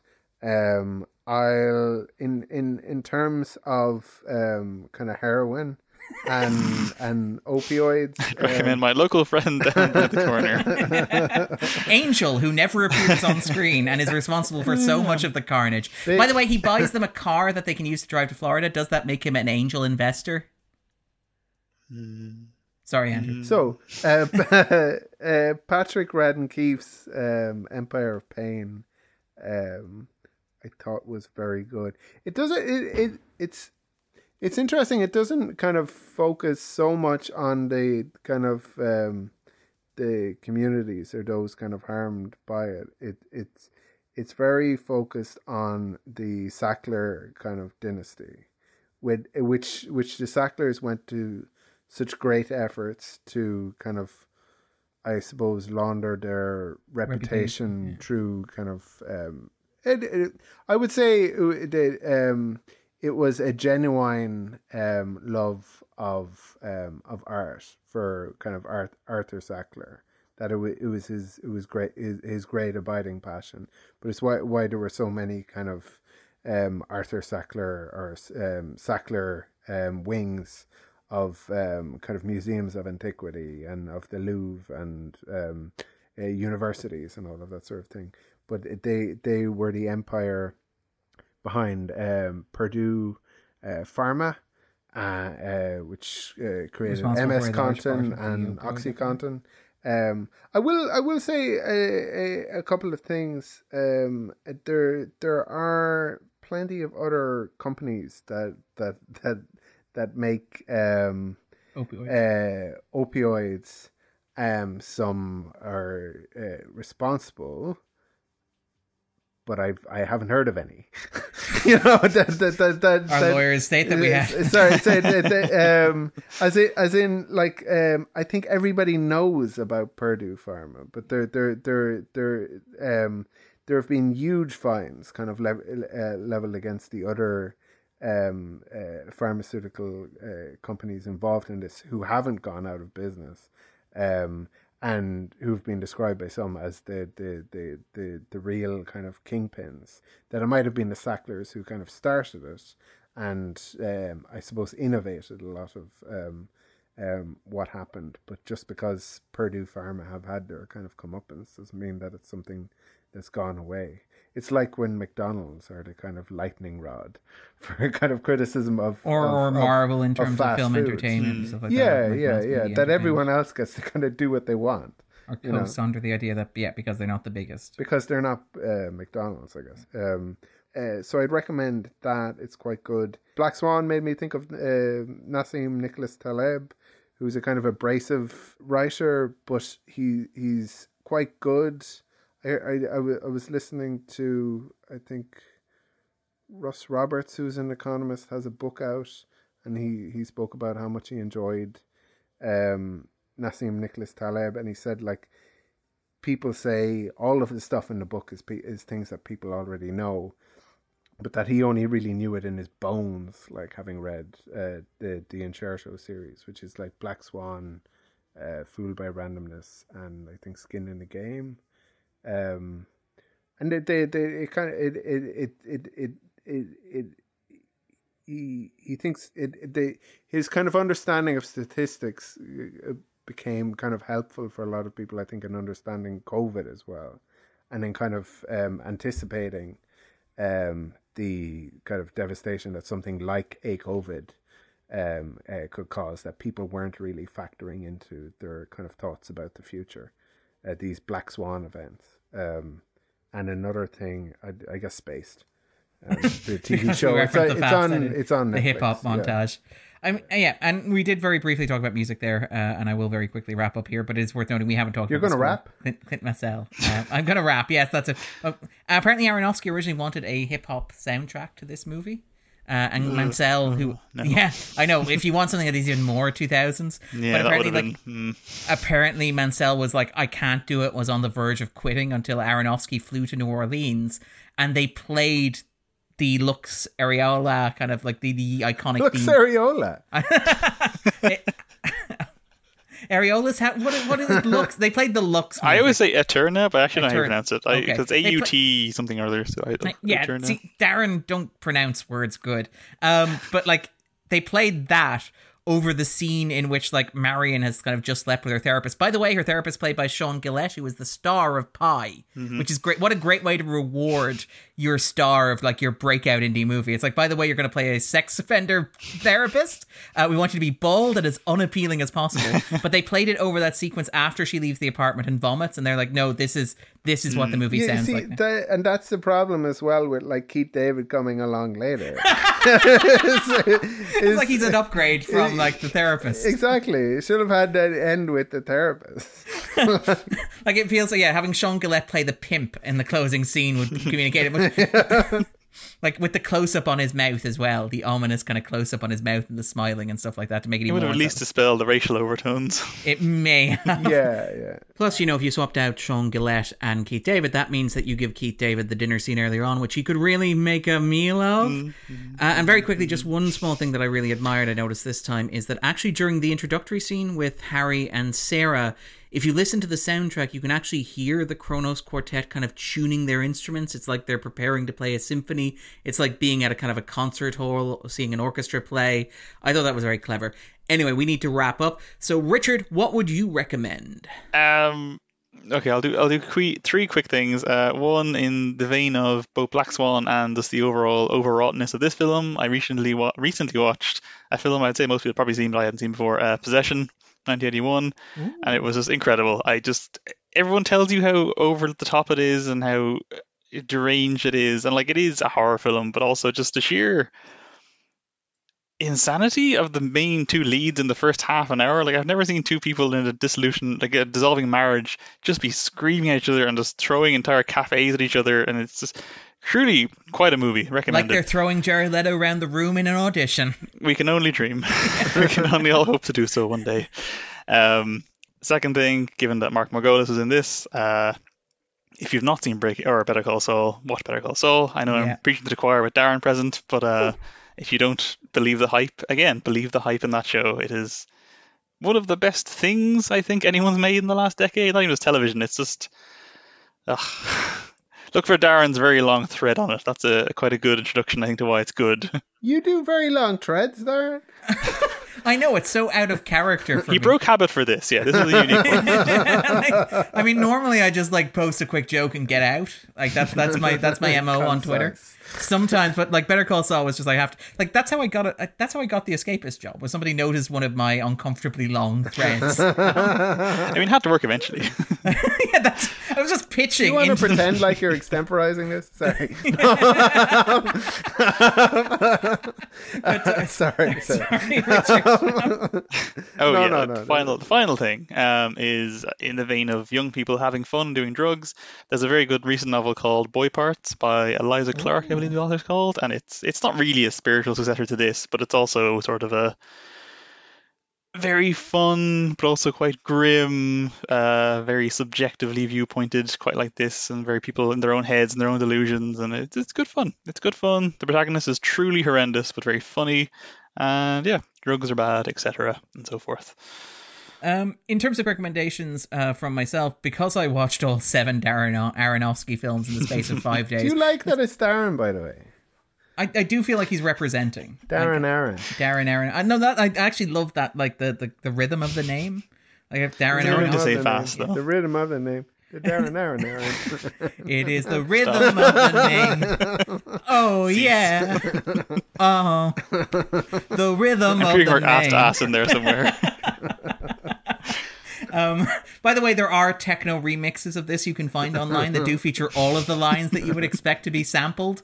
Um, Darren Aronofsky did get his hip hop score eventually. Um, but what I, I would recommend, um, not watching all seven of them in the space of five days. I found hyper compressing them did make me think that like people were a mistake. Um, that like mankind maybe didn't deserve to live. Um, particularly watching Noah and like Mother back to back, it's like yeah, maybe maybe humankind is overrated. Um, but I did actually, I found myself really enjoying and engaging with quite a few of them. Uh, Black Swan, uh, still my favorite. It's it's a wonderful genre exercise. Fantastic performances, very heightened, more than a little camp. I want to hope that it's self aware of how camp it is. Uh, but I, I adore it. I Probably had just- not like. right. Oh, well, sorry. He's a, he's an older guy, I guess. Yeah, yeah, yeah. But I mean, like, again, well, Aaron again, Aronofsky. This image of him laughing, like with Christopher McDonald, like laughing at the edge of the screen, doing the Tappy Tibbons stuff. I'd like to think there's some sense of self awareness there, um, and also being horrified by Jared Leto. Like it's great. The Vulture oral history is great, where it's like, you know, Jared's like, I got the vibe from Aronofsky, like he didn't think I was a serious actor, so I had to prove myself. And Aronofsky's like, actually, I was just worried about him. Um, that was the vibe I was sending. Um, but yeah, so I would recommend in particular Black Swan. Um, we talked about this one. Noah. I actually really like Noah because it's like, what if you gave a Star Wars movie to Darren Aronofsky? Where it's like, what if like Star Wars, but also the Bible, where like it has this incredibly complicated world building that goes on within it, where they're like mining for like material that they can use to randomly start fires. And there are rock monsters that are also angels fallen from heaven. And none of this is actually from the Bible in any way, shape, or form. And it's also entirely possible that this movie is a post apocalyptic, futuristic movie in the style of something like The Canticle for Le- Leibowitz, um, but which I absolutely adored and loved. I really like The Fountain. Again, I mentioned Emo Cloud Atlas. Darren loves Cloud Atlas. So, of course, Darren loves Emo Cloud Atlas. Um, and again, the fact that that movie was willed into existence, the fact that it was cancelled and like through sheer force of will he managed to get it made but like the special effects where he's doing things like he's using oil paintings instead of cgi which just gives it this wonderful bespoke kind of feeling that you don't really have in any comparable movie uh, also the score for that from mansell is amazing and well worth seeking good, out yeah. um, and well worth playing on its own Do you think that the fountain, as is, is the, and this is one of those stupid questions to ask, is the superior version, or if the version with Brad Pitt and was it Cate Blanchett would have been better? I actually think the casting as is is better than Brad Pitt and Cate Blanchett would mean, necessarily have been. the alternative is something like the curious case of benjamin button like that that's like Mm. that's what that's what the aronofsky gets his budget looks I, like I think Rachel Weisz is fantastic. I'm a bit I'm She's a great, bit of a yeah. Hugh Jackman skeptic. okay Um, like I, I like the person Hugh Jackman. I'm I'm I'm just not like um sold on him as an actor i Yeah. I, I, I, I like they're they're they're like I, I I thought I thought Logan was fantastic. Um and I I, I, I yeah, sorry, I, sorry. I, love that. I love that. I'm just going to stop short of praising the prestige. Um, I, I the would, thing yeah, about yeah. Hugh Jackman that I like is that he's like the good Jared Leto, where Leto is constantly like trying to prove himself and trying to prove himself in all of the worst ways.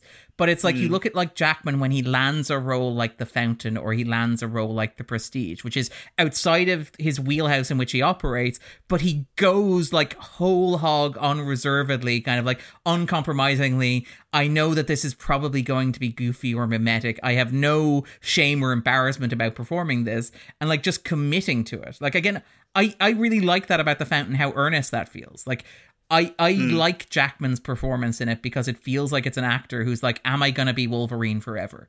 I was in Oklahoma. I was then in X Men. none of my projects outside of X Men have gained any traction whatsoever.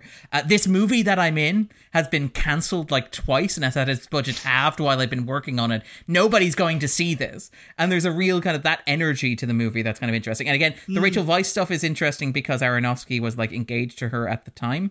Um, so you have a bit of a Jennifer Lawrence type situation happening there as well, where she is married to an obsessive genius. know that. Yep, she's married to an obsessive genius who is trying to resurrect a project that just won't get off the ground. And it's like, okay, okay, Darren. Um, I t- don't like psychoanalyzing you based on your films, but maybe just take a step back. Um, but also, yeah, so those and Pi. I think Pi is fantastic as well. All right, then. So, Richard, where can we find you? Watch out, watch up to where you. Uh, That was just Twitter, a random just- bunch of words. Sorry. Yeah, well, no, the, that is the modern life. Um, yeah, mostly on Twitter at Frontastic. I just retweet other people's better opinions. I don't tweet my own very often because I don't trust myself. Uh, sometimes you'll see me on HeadStuff, sometimes Film Ireland, but rarely these days because I have a boring office job and just don't write very much often anymore. But now and again, stuff like this happens. So if you care, that's probably where you'd see it from me. And you know what's going to happen? Well, in two weeks' time, you're going to be rejoining us to talk about Speed 2 Cruise Control. Do you know that- what? The idea of rewatching seven Aronofsky films for this didn't seem like that much homework. The thought of having to watch two speed films feels like a significantly more insurmountable task, and I don't know why. And one of those Speed movies is good, to be clear. Uh, yes, Um, but not yes, the one we're talking about, though. I don't no, think crucially. maybe. And to be clear, you brought this on yourself. This is like I when you ended up talking about like Slow. Mac and Me and like Mortal Kombat Annihilation. This is all you're doing, Richard. Well, unlike those who actually have seen cruise control before, so this is even a stupider idea. But uh, yes, so that'll be in two weeks. Next week, myself and Andrew, I will hopefully manage to convince him to talk about Star Trek II: The Wrath of Khan to mark its 40th anniversary re-release. Um, also because we, we need to get some episodes in the can to build up some space. Um, all We right then. definitely do that. All right then. You If can I follow have us. to convince Andrew to watch a, a Star Trek movie, fair enough. It's not one that I particularly like. Yes, it's a, it's a very sweaty Star Trek movie. I think is like that's Andrew's like one note. It's like when you when you describe a movie, it somehow gets stuck in my brain. It's like Cider House Rules will always be the folksy abortion movie because that's how Andrew described it one time. Star Trek II: The Wrath of Khan will always be the sweaty Star Trek movie. So that, and not not like metaphorically sweaty, not like Uh, straining, yeah. but like physically oiled up. oiled up. Lots of baby oil. All right, so we'll be back next week. Take care. Bye. bye. Thanks sorry, so much. Sorry about the delay, Richard. Sorry about the No, long. you're uh. I kind of knew it would go long. It always does. That's fine. that is fair.